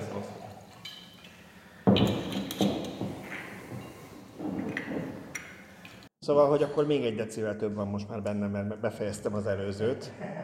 Szóval, hogy azt, azt fejtegettük itt a hét során, hogy, hogy erre egyrészt informatikára fel lehetne készülni ma már, pláne egy olyan minisztériumban, amit innovációs minisztériumnak hívnak, ugye, zárójelbe zárva. De ha valaki tudja ezt előre, akkor a pályázat kiírásával is tud úgy gazdálkodni, vagy sáfárkodni, hogy ebből ne legyen probléma, kicsit el tudja húzni. Például a pályázók a saját adataikat fel tudnak tölteni előre, akár már egy hónappal előbb, mert abból mi van, ha valaki fel tudja tölteni a saját adatait már azzal meg lehetne ezt oldani. De mondok még egy nagyobb szifit, jó? Tehát arról beszélgettünk Tiborral szerintem valamelyik nap, hogy Mi lett volna, ha ezt az Apple csinálja, vagy mondjuk valami hasonló innovatív informatikai cég? Akkor úgy indult volna, hogy ácsi, rossz kérdést teszünk, miért kell a usernek kitölteni az adatait? Az állami ügyfélkapu jelentkezik be, ami igazából tud róla minden adatot a BM adatbázisából, hiszen behúzta nekem is a nevemet, édesanyám nevét, születési dátumomat. Hogy a fenében nem tudja az állami rendszer magától az én személyigazolványszámomat, lakcímemet, ami mind be volt jelentve, csak be kellett újra pötyögnöm. Ha én az ügyfélkapon be vagyok regisztrálva, akkor az e-mailem is regisztrálva van, azt is tudja. Én szerintem talán még a telefonszámot is regisztrálni kellett annó, de tegyük fel, hogy azt egyet meg kell adnom. Tehát magyarul a userről, a felhasználóról, a pályázóról igazából be se, kérnek, kéne semmi, be se kellene kérni semmit, és már megsporoltuk volna azt, hogy én személy szerint 40 perc alatt tudtam berögzíteni a saját adataimat. 40 perc alatt. Ezek után jött még csak az, hogy te akkor benyújtod a pályázati anyagot. Abban nem is megyek be, hogy a felület nem túl intuitív. Szerintem egy kicsit egyébként javult ebben tavalyhoz képest, tehát csak rosszul emlékszem, mert én tudom, hogy tavaly, amikor a pályázati anyagban, ugye én tavaly pályáztam, csak aztán nem használtam el a pénzt, mert végül nem találtam olyan autót, amire kifizettem volna ennyi pénzt. Amikor felvittem a saját adataimat, néztem, hogy hogy a fenébe mész innen a pályázatra tovább. Most volt egy zöld gomb az adatok alján, tehát erre felkészültek, hogy átvisz. Szerintem ez egy új fejlesztés volt, vagy csak nekem tavaly nem tűnt fel. Ezután benyújtanád a pályázati anyagokat. Én 9 óra 5 perc jutottam el, tehát 40 perc után, hogy minek után 8 óra előtt már ott voltam, hogy várjam, hogy megnyíljon, és 8 óra 20 valamikor nyílt meg a felület. 9 óra 5 perc jutottam el, hogy belőzítettem az adataimat. 9 óra 5 percről 11 óráig, amikor lezárták az egészet, nem tudtam megnyitni a pályázati űrlapot. Annyira sikerült megnyitni, hogy kaptam egy iktatószámot, de ez is már egy órával később kb. De már érdemben semmit nem tudtam vele csinálni. 11 órakor meg elfogyott a pénz, és csüssz, ez volt a vége. Abban bele sem megyek, hogy erről tájékoztatás nuku volt, csak mindenki frissítgetett, mint a hülye, és próbálkozott. Na most ezután jött az ugye, hogy egy másnap reggel, meglepetésszerűen, kinyitották újra a felületet. Ugye előző este már be lehetett fejezni a pályázati anyagot, amit benyújtottál, és nem tudtad befejezni. Ezt, ezt megengedték, ez így menet közben egy ilyen tájékoztatás. Én nem erről, tudom, kap, erről kaptál e-mailt? Hát én, én most ezen gondolkozom, hogy én kaptam, én nem, én nem emlékszem rá, hogy kaptam volna e-mailt. Én valakitől kaptam erről egy információt, és szerintem utána már a, a honlapon kiírták. Tehát ott volt róla tájékoztatásra be lehet majd. Bár ez nem tűnt logikus lépésnek, hiszen ha elfogyott a pénz, akkor mégis minek Igen. fejeznéd be, de... Én akkor arra számítottam, hogy oké, okay, ezt be lehet fejezni, aztán majd az augusztusi fordulóban már ennyivel előbbre vagyok, hogy már csak be kell küldenem az adatlapot. Ami persze nem tudom mennyire korrekt azokkal szemben, akik akkor töltik ki, de ez már tök mindegy, én végig szívtam azt az első napot, úgyhogy ennyi jár. Ehhez képest másnap reggel, kedden reggel meglepetésszerűen jött a tűzriadó, Engem például Tibor hívott, hogy Balázs most rögtön jelentkezzél be, mert valaki szólt nekem, hogy megnyitották újra a pályázati felületet, megnyitották a 3 milliárd forintot egybe, lehet újra pályázni. Én beléptem, meg tudtam ezt tenni, gyakorlatilag lezár, lezártam mindent, úgyhogy be van nyújtva a pályázatom. Pár perccel később, amikor jött egy e-mail erről az IFK-tól, tehát kiküldték ők is az e-mailt, de már akkor rég mindenki tudott róla, vagy nagyon sokan tudtak róla, ez megint egy nonsens szerintem, de nem baj. Viszont sok olyan ember van, aki nem tudott kivenni két szabadnapot, vagy nem otthonról dolgozik, vagy nem ilyen semmire kellő újságíró, hogy, hogy rá, ráér erre, hanem dolgozik, munkahelye van. Ő erre nem volt felkészülve, hogy amikor arra, arról volt szó, hogy majd akkor augusztusban lehet pályázni, akkor hirtelen kedden reggel megnyílt, és délre, mire ebédszünete van 12 egy percen, már az egész évi kereten is fogyott, és lezárták, és megint csak csüssz, így jártál. Tehát ez nekem valahogy velük szemben nem korrekt, míg ha én személy szerint jól is jártam, mert végül sikerült leadni az anyagomat, úgyhogy én örülök neki, hogy, hogy meg tudtam csinálni, de nyilván másoknak, akik erre nem voltak felkészülve, ez így nem oké. Okay. Ez ahhoz tűnik, ez ahhoz hasonló, mint amikor van egy új termékbevezetés, és egy óriási kampányt csinálnak köré, oda mennek az emberek a bolt elé, sorba állnak, és aki kapja marja, törik egymást az emberek, és akkor végre megkaptuk az állam terméket. Ez, ez egy ilyen terméknél, hogy mondjam, talán még bele is fér, de egy állami támogatásnál ez, ez nagyon nem korrekt. Igen, szóval szok, szokott itt olyan vélemény lenni, szerintem amikor olvastuk a kommenteket, találkoztunk ezzel párszor, hogy mi ez a nagy felháborodás, mit kell hőzöngeni, ád egy, örül, hogy kaptál az államtól ingyen pénzt és pofa be, mert ugye ezek szerint ez egy valami kegy, a, a földesúr jó, jó voltából kaptunk valami kis pénzt, mert, mert most jó kedve volt, nem pedig egy olyan dolog, amit az adófizetők vagy az EU pénzéből mindenki választja, hogy szerinte ez melyikből van. Az állam úgy dönt, hogy azért ad, hogy ne a kátrány szívjuk be a tüdőnkbe, hanem arra terelje mindenkit, hogy próbáljon tisztább üzemű autókat venni. De ezt félretéve azt is szokták mondani, ugye, hogy hát örül, hogy végül, hogy, hogy, hogy megkaptad, most az, hogy nem fér bele mindenki, hát ez amúgy is egy ilyen, aki előbb kapja, aki, aki gyorsabb, az nyeri meg, mert ugye nem, e, itt nem elbíráláson igazából megfeleltél, akkor megfeleltél, tehát érkezési sorrendbe osztják ki, ez máskor is így lett volna. Na igen, máskor is így lett volna, tehát magyarul, aki mondjuk csak három hét múlva jön rá, az lehet, hogy már pórul jár, az belefér, de az nem fér bele, hogy olyan elégtelen informatikai hátteret biztosít, már második évben sorban a pályázat kiírója, hogy neked, mint pályázónak esélyed nincs hát benyújtani az anyagodat, nem hogy, nem, hogy, nem, hogy kiesni a pályázat. Igen, és itt nem az a probléma, hogy nem tudtad benyújtani és nem fogsz kapni pénzt, hanem az a probléma, hogy neked előtte meg kellett rendelni azt a nyomorult autót, amire be kellett fizetned a foglalót nagy valószínűséggel, amit, hogyha nem veszed meg az autót, mert mondjuk nem vetted meg a, vagy nem kaptad meg az állami támogatást, és az állami támogatás nélkül már nem tudod finanszírozni az autót, vagy azért, mert nem kapsz hitelt, vagy, vagy azért, mert nem akarod,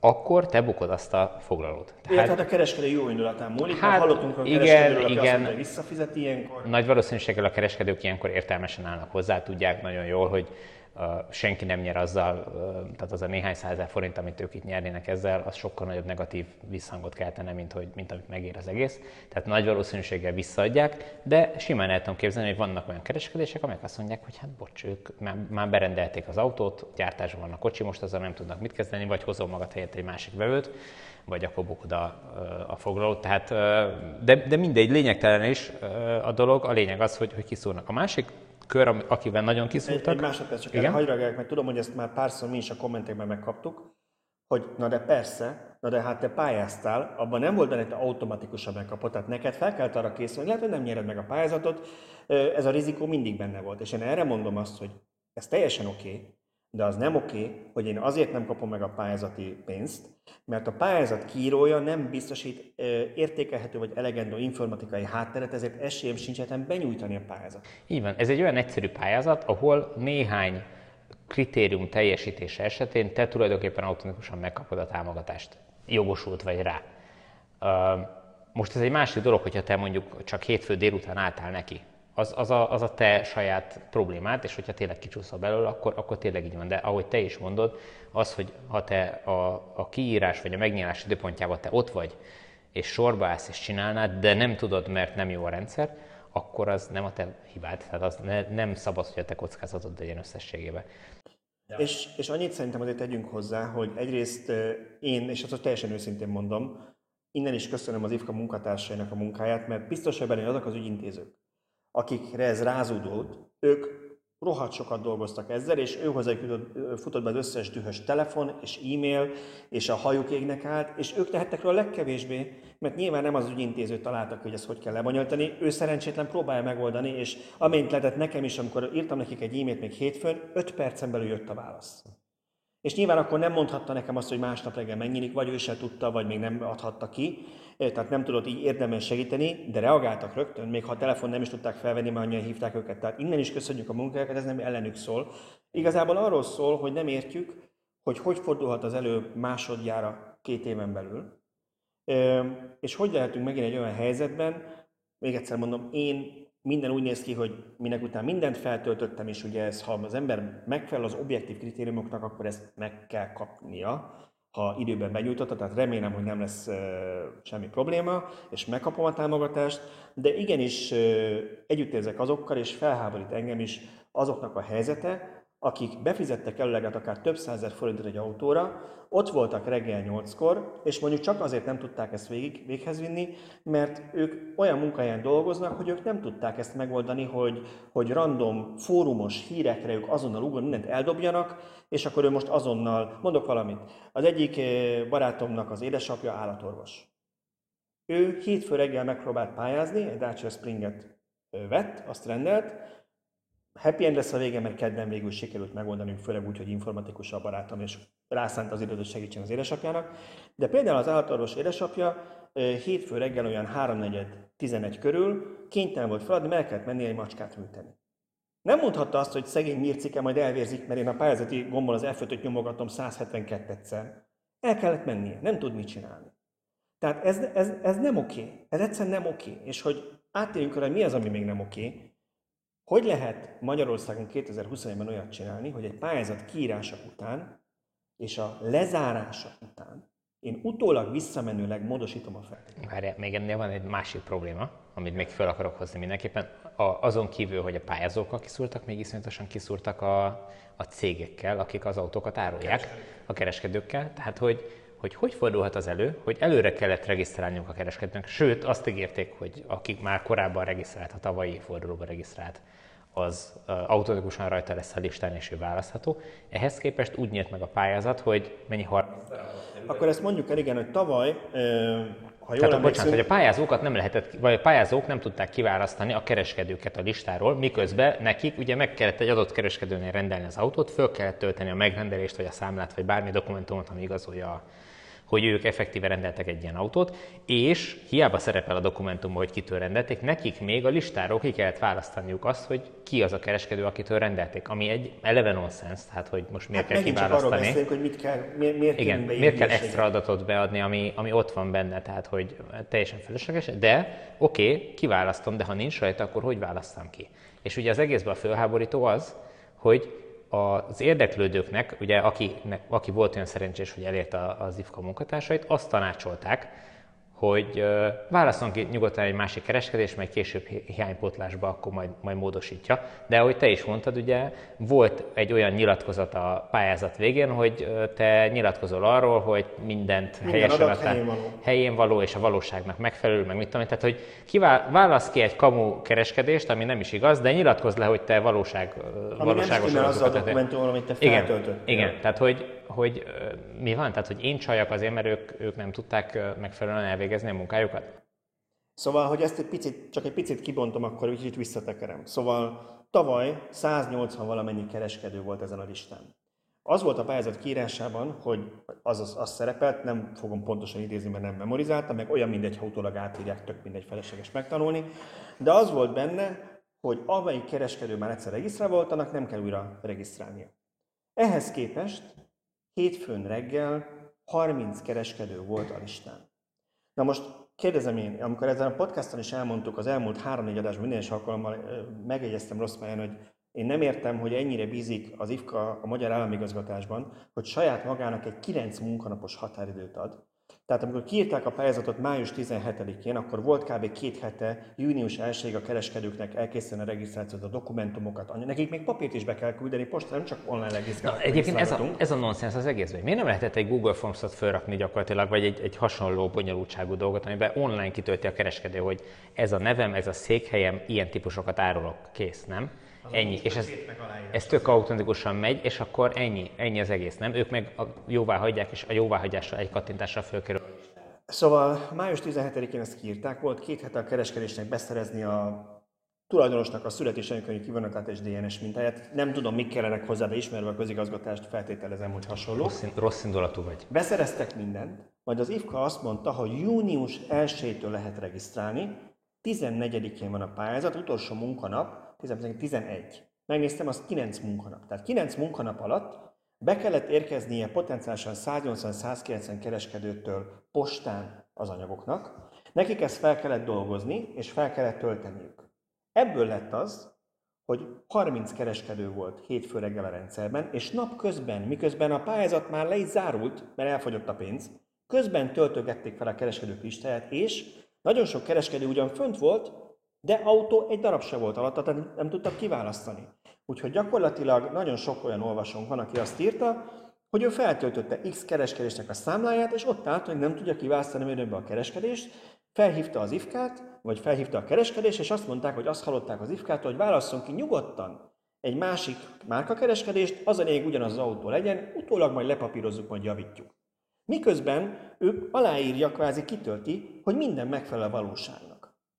Mi lesz azzal a pályázóval, aki nem kapott ilyen információt, és ő jó hiszeműen nem adta be, mert nem tudta kiválasztani a... Mert várta, így van. Vannak és lejárt, lejárt az És ő emiatt, konkrétan emiatt maradt le a pályázatról, Mi...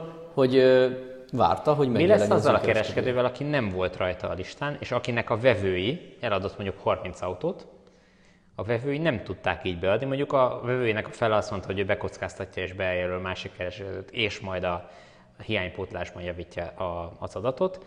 a másik fele meg nem adta be a pályázatot, akkor ő, neki ott áll a placon a 15 autó, és Amit berendelt. amit, Gyárban. amit berendelt, vagy, vagy akár már ott áll a placon, és már megjött az autó, akkor, akkor az a kavi lesz? Én, én szerintem ez, ez egyszerűen elképesztő. És akkor innen jutottunk oda, hogy ugye megnyitották újra a keretet, amit Az augusztus-októberi keretet augusztus-októberi odaadták kedden. Odaadták kedden a maradék embernek, aki még próbálkozott. Addigra már egyébként elég sok kereskedés volt. Tehát én kedden, amikor néztem, 140 valamennyi, napközben 140 valamennyi kereskedést láttam. Meg már Volt- mindenki tudta, hogy másikat kell választani. Még mindig volt 30, amelyik nem volt rajta. Én Igen, igen. És egyébként nem volt még mindegyik alatt autó.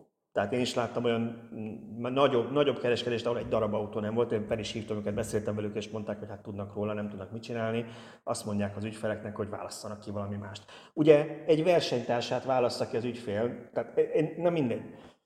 Mi volt? 12-re 0 re elfogyott a pénz. Igazából erről megint nem volt tájékoztatás, csak a honlapon egyszerűen kiírták, hogy bocs, itt a vége, elfogyott a teljes évi keret. És utána jött egy frissítés aznap vagy másnap.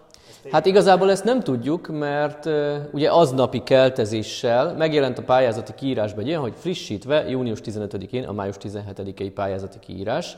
Ezt mi 17-én fedeztük fel a honlapon, hogy 15 és 17 között ezt mikor töltötték fel, arról nincs információnk.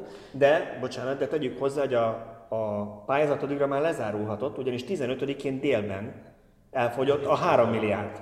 Tehát ezt valószínűleg utána tették fel. Így van. És ebben a módosításban, ami a vásárlókat leginkább fájdalmasan érinti, törölték az augusztus-októberi szakaszt, így még meg is írtuk, hogy vége a sztorinak.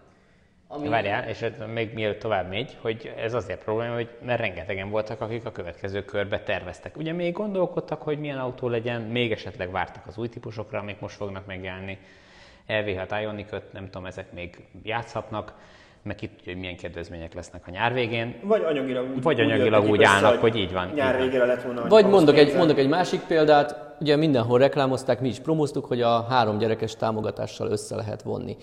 Nem tudom, hogy ennek pontosan mi a feltétele, x hónapos terhesség vagy megszületett gyerek. Ha valakinek augusztusban születik meg a harmadik gyereke, és szeretett volna egy hétüléses autót nagy családos támogatással, plusz elektromos autós támogatással vásárolni, amire a pályázat kiírója szerint is nyitott volt a lehetőség, ő most amiatt bukta, hogy nem tudott hamarabb pályázni, mert még nem született meg a gyerek, vagy nincs x hónapos terhesség. És akkor itt még egy dolgot megjegyeznék, ami nagyon utálom, hogy igazam lett. Nagyon utálom, és most ezt tényleg értsetek félre, mert a múltkori adásban ö, szívtam a véleteket, hogy ti mennyire kis naívak vagytok, hogy azt hiszitek, hogy nem lehet ilyen így értelmezni a szöveget, pedig hogy ne lehetne. Volt ez a kis nyelvi, nyelvi óránk arról, hogy hogyan kell értelmezni a magyar jogi szöveget, amiben ugye nem szerepelt az, hogy aki az előző pályázatokban részt vett, az, az ne pályázhatna újra. Mi ezt úgy értelmeztük, hogy aki rendesen csinálta a pályázatot és eleget tett minden feltételnek, az újra tud pályázni.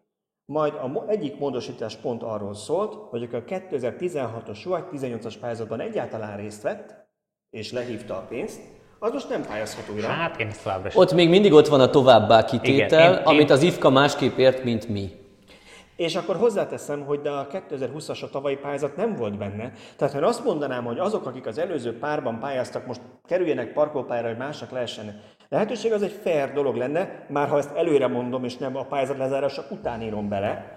De akkor hogy maradt ki a tavalyi? Tehát Igen. Aki 16-ban, 18-ban vett autót, az nem, de aki tavaly vett, az vehet egy újat most. Nagyon izgalmas, hogy tényleg a 16-18-ast kizárták akkor is, ha ők korrekten jártak el. De a 20-as pályázatot innen így hús elfelejtették, tehát lehet, hogy valaki a 20-as pályázatban csalt és semmilyen szabályt nem tartott be, de ő újra pályázhat, mert valamiért ez a 20-as pályázat nem került be a korábbiak közé. Lehet, hogy majd utólag bemódosítják. Hogy, lát, hogy látja ezt a tanult kollégánk, aki Közbeszerzési szakértő lesz.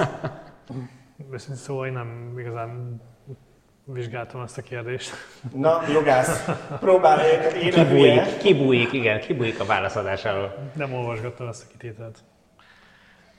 Jó, Úgyhogy nem- nem- de ez egy, ez egy nem válasz rossz. volt, de még mindenki valamire a fiatal ember, úgyhogy Politikai pályára készül. ez már látjuk most is, igen. Na igen, bocsánat, belé a szót, ugye a Így van, a kereskedések, ami még egy nagyon izgalmas kérdés ebben, hogy nekik is történt egy utólagos módosítás. Az eredeti május 17-i kiírásban az szerepel, hogy aki a tavalyi pályázatban már regisztrált, neki nem kell újra pályázni. A június 15-i módosításba bekerült az, hogy egyszerűsített regisztrációt nekik is végre kell hajtani. Hello. Június 15-én írtuk le, hogy nekik regisztrálni kell, de ők június 1 és 11, 12, hogy is volt a... Hát 13, de ugye a munkanapokat számoljuk, tehát június 1 és 11 között kellett, hogy pályázzanak, de 15-én mondtuk, regisz, bocsánat, regisztrálni, 15-én mondtuk meg nekik, hogy 11-ig mit kellett csinálni. És akkor, hogy legyen még egy csavar a sztorin, tehát ezt, ha egy brazil szappanoperában nézed, azt mondod, hogy ez nem egy reális, hogy visszadobnák a producerek, hogy gyerekek, ezt már a szappanopera nézők se veszik be, ez, ez, ez szürreális. Ugye leírtuk, hogy akkor itt a vége szó, sorry, elfogyott a három milliárd emberek, ez van, majd jött egy újabb frissítés. Ugye? Hogy lehet, hogy mégsem. Ö, igen, a pályázati kiírás nem változott, hogy volt-e benne hatása a cikkünknek, azt nem tudjuk, bár azt tudjuk, hogy a villanyautósok.hu-t mindenki olvassa, de megjelent a cikkünk után néhány órával egy tájékoztatás közlemény, nem tudom milyen megnevezésű szöveg az IFKA oldalán, hogy hello, hello, hello, nem mondtuk, hogy nincs több pénz, összegezzük a dolgokat, és valószínűleg lesz még pénz. Nem mondok se. Tehát, hogy Szerintem köszönjünk el. ez nem, nem.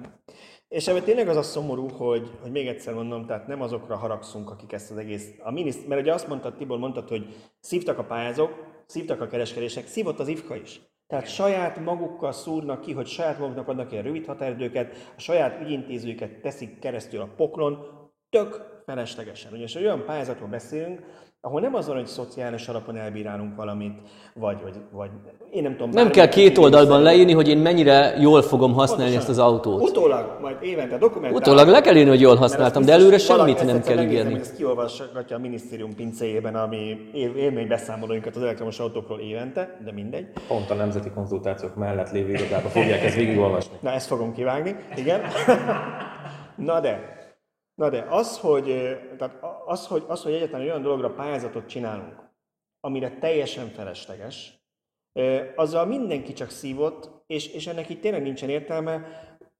Könyörögve kérjük a, a döntéshozókat, hogy valami jobb rendszert találnak ki jövőre, ami, ami nem szívatja meg a pályázókat, kereskedőket és saját magukat sem, hanem, ahogy már többször elmondtuk, legyen egy olyan egyszerűsített eljárás, ami a kereskedésnél zajlik, tehát a kereskedés saját maga le tudja ellenőrizni egy rendszerben, vagy fel az adatokat.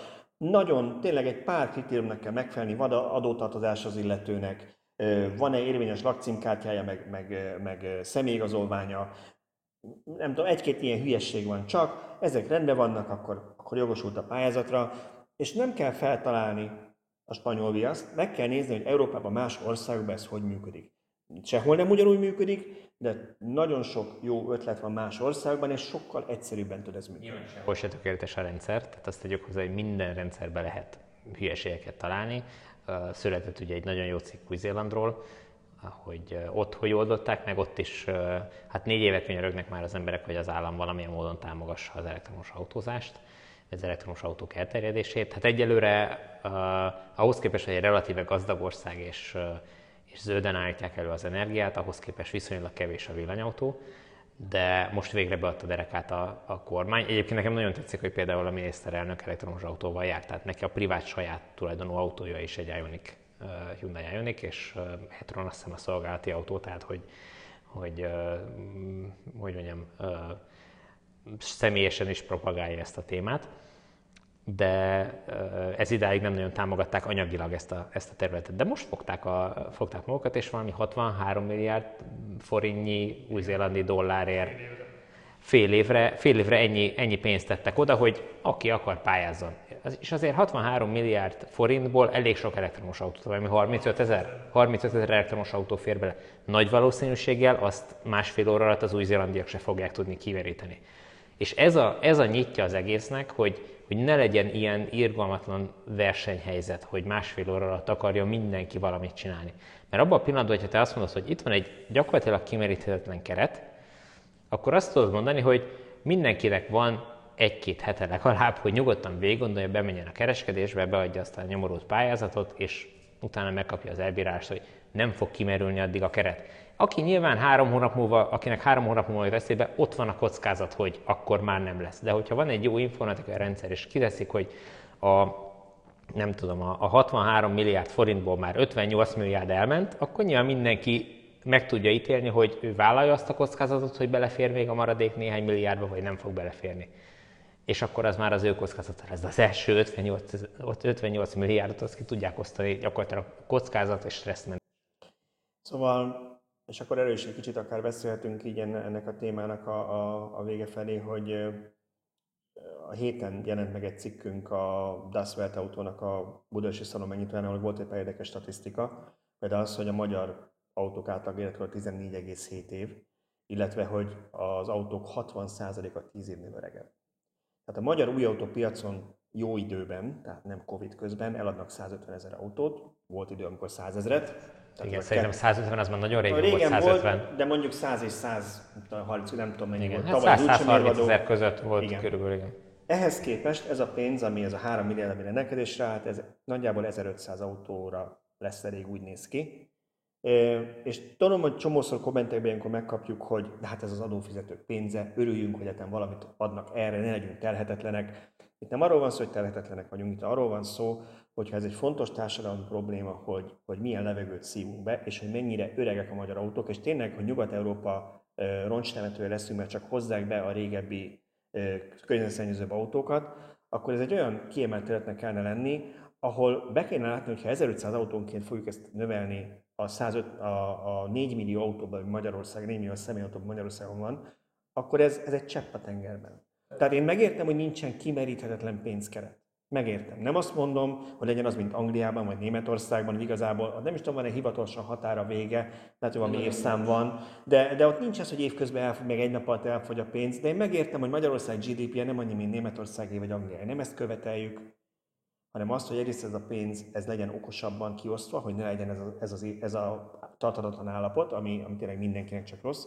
Másrészt meg, hogy én szerintem egyébként azért ennél több pénzt kellene tudni rá szállni a magyar. A több pénz, több pénz az egy dolog, de ha nincs sokkal több pénz, jelentősen több pénz, akkor lehet nyugodtan csökkenteni azt a támogatást, amit adnak. Tehát nem feltétlen biztos, hogy két és fél millió forintot kell adni. Lehet, hogy másfél millió forinttal is lehet támogatni ezt, és az is elegendő lenne. Lehet, hogy kevesebb ember pályázna egy adott napon gyakorlatilag, de mondjuk hosszabb ideig lenne az a, az a pályázati keretösszeg, amit, amit És a célt száll. jobban elérnénk, mert több autót cserélnének le, ahogy a taxis támogatás 55%-ról 45-re csökkent, mert úgy gondolták, hogy így is meg fogják venni az elektromos autókat, így csökkenhetne egy, másfél millióra, 500 ezerre. Ugye az 500 ezerre tavaly azt mondtuk, hogy felesleges macera annyiért pályázni. De ha a pályázat egyszerűsödne, és bemész a kereskedésbe, hogy kérek egy elektromos autót, tessék 500 ezeret ebből az állam állt, akkor már is nem lenne probléma azzal, hogy csak 500 ezer a támogatás. Én azt mondom, autók árához képest 500 ezer az tényleg kevés, az, az, az, nem, az, az nem megfelelő támogatási összeg. De mondok még valamit, amit szerintem már így, ha más nem privátban beszéltünk, ha az, ha az oldalon még nem is jelent meg. Szóval Magyarországon 27% az áfa. Ugye? 27%. Ez a támogatás, amit adnak a legtöbb autó esetében nem éri el az áfa mértékét, sőt nem vagyok biztos benne, hogy bármelyik elérte az áfa mértékét. Tehát minden egyes ilyen eladáson a magyar állam így is pénzt keres. És ezek olyan eladások, ami, hogyha én nem vettem volna meg az új elektromos autót, egyáltalán nem biztos, hogy én új autót veszek. Mert lehet, hogy azt mondtam, hogy akkor veszek egy használt elektromos autót, mert én tudom, hogy nekem kb. mekkora autó kell a családomnak, szeretnék elektromosat, újban nem tudom megvenni, akkor veszek használtat. Kevesen vannak olyan helyzetben, hogy azt mondták volna, itt az én példám. Én például használt külföldi import Tesla Model 3-at néztem, amíg azt nem mondtam, hogy végül is, ha van egy ilyen támogatás itthon, akkor meg tudom engedni, hogy megveszem az új autót. De különben én egy használt importautót vettem volna az EU-ból, amin a magyar állam nulla forintot keres. Tehát ez a támogatás egy olyan támogatás, ami adó bevételt generál még így is a magyar államnak. Nyilván ezt nem szabad összemosni, nem lehet összemosni az áfát, meg az áfával nem lehet úgy játszani, ahogy, ahogy nagyon sokan szeretnék, hogy az áfával tudjanak játszani, hogy itt a értékhatárhoz kötött áfa. Nem biztos, hogy játszani kell, de ugye vannak kedvezményes áfa, áfa kulcsok. És én nem, nem vagyok benne biztos, hogy az EU tartalatlanak ítélni meg, ha azt mondaná Magyarország, hogy amíg az új adás mondjuk nem ér el a 10%-ot az elektromos autó, addig kerüljön az 5%-os kedvezményes áfakulcsba a tisztán elektromos üzemű autó. Ez egy védhető álláspont. Ilyet valószínűleg lehet csinálni, uh, igen, de, de nem annyira rugalmas az áfa rendszer az EU-ban, hogy bármit meg lehessen benne csinálni. nyilván ez, ez tűnik a legegyszerűbbnek, pláne abból kifolyólag, hogy az áfa tartalom őrületesen magas Magyarországon, az áfa kulcs őrületesen magas Magyarországon. Ez egy, ez egy kézenfekvő megoldásnak tűnik, de, de nem biztos, hogy ezzel kell összekötni. Maradhat az állami támogatás, meg maradhat ez a dolog, de ezt sokkal-sokkal egyszerűbbé automatikussá kell tenni. Hogyha megfelelsz ennek a feltételnek, akkor az automatikusan menjen és történjen meg. Ez a kulcs az egésznek, máskülönben nem fog menni. Én radikálisabbat mondok, ha csak így tudunk pályázatot csinálni, akkor inkább ne csináljunk. Mert így ez csak elhalasztott vásárlásokat szül, és mindenki inkább jár még egy évig a dízellel, hogy hát, ha jövőre jobb lesz a pályázat. Akkor inkább ne legyen pályázat, és aki amúgy nyitott arra, hogy elektromos autóra váltson, ő vagy összekuporgatja a pénzt rá, vagy kicsivel több hitelt vesz fel, vagy használt autót vásárol külföldről, behozott autót vásárol, de legalább cserél.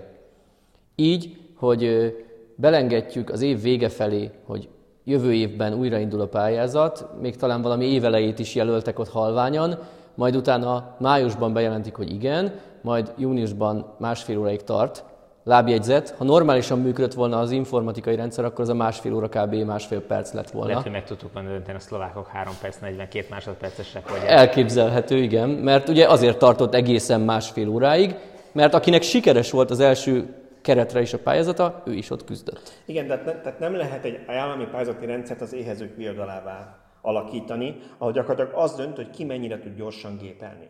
Én értem, hogy ez érkezési alapon történik, de ez, ne, ez nem egy normális eljárás, hogy ha ez normálisan működött volna az oldal, igazad van, az működött volna, hogy ki tudja mennyire gyorsan beérni a saját címét, ki lakik rövidebb nevű utcában. De most halál komolyan. De azon gondolkoztam, hogy nekem be kellett írni, és hogy én is loser voltam, mert lehet, hogy azt kellett volna mondanom, hogy nem viszem be a tartózkodási helyemet, csak az állandó lakcímemet, mert akkor nem kell még 20 percig ott szívnom, kitölteni ugyanazt a hét mezőt, ami minden egyes mező után ment és adatbázisból keresi, és ott ezért malmozik. De azt néztem, hogy a fenelje meg, a tartózkodási helyemen csak egy szám az utcának a neve, tehát az egy elég egyszerűen abszolválható, de a másiknál hosszú, meg emelet, meg ajtó, meg minden van, hogy mennyi ideig szívok, amíg ezt beírom meg, amíg malmozik minden betű. Tehát csak a pécsiek nyernek, a hódmezővásárhelyek buknak. És lehetőleg, aki az első utca egyben lakik, az jár a legjobban ez, ez azért nem, nem, egy, nem egy tartható állapot. És az, az informatikusok nyertek volna, akik makrókat alakítanak ki, hogy egy billentyű kombinációval a teljes hosszú utca nevedet kitölti az Egyébként az a helyzet, hogy egy bizonyos fokig a pályázók is tehetnek erről az egészről, mert tudván azt, hogy ez problémás lesz. Nagyon sokan 3-4-5 számítógépről egyszerre próbáltak, hogy hát majd az öt közül valamelyik be fog jutni, és akkor majd azzal beegyek. Ja, értem, én azt hittem, hogy arra gondolsz, hogy voltak olyan pofátlanok, hogy hosszú nevű utcákba költöztek. Nem, nem, nem, hanem hogy, hogy, hogy gyakorlatilag ezzel semmi más nem értek el, csak ötszörösen leterhelték azt a szerencsétlen rendszert, ami a normális terhelés alatt se tudott volna megküzdeni ezzel a feladattal, de mivel öt számítógépről kapott az a nyomorult uh, szerver kéréseket, gyakorlatilag esélye nem volt rá, hogy egyet is kiszolgáljon. De ez nem az ő hibájuk, hogy erre ösztönzi őket a, rendszer kialakítása. Ezt nem mondom, hogy az ő hibájuk, de mondjuk beláthatták volna, hogy ha mindenki ezt csinálja, akkor, akkor ezzel csak saját maguk alatt vágják a fát. Értem én, hogy ha, ha 99 ember a 100-ból nem ezt csinálja, akkor az az egy az biztos, hogy nyer, és akkor az velük, aki 100 másik számítógépen is uh, futtatja a rendszert vagy terheli a rendszert, de ez akkor sem normális. Ez gyakorlatilag ugyanaz a szituáció, mint amikor áll és hosszú kocsisor, és beelőz valaki a, a leálló sávba, és bevág a, a kocsisor elé, mert neki fontosabb. Tehát ez gyakorlatilag a, a társadalmi együttélésnek az egyik óriási problémája, hogy nem vagyunk türelmesek egymásra, és nem álljuk ki a saját sorunkat.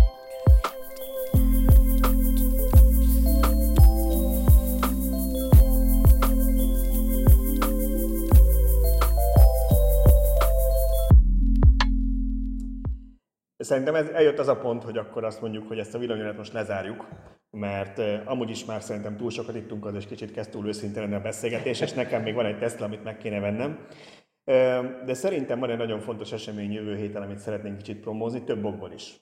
Tehát Abdán lesz egy villanyautós találkozó, ami mindig jó. Ezt Szöcske mondja, hogy mikor lesz, légy a dátumot. Pontosan. Megpróbálom a dátumot pontosan. Június 26-án reggel már talán 10 órától várják a résztvevőket, sőt nem csak várják, hanem 10 órakor elkezdődnek ott az események.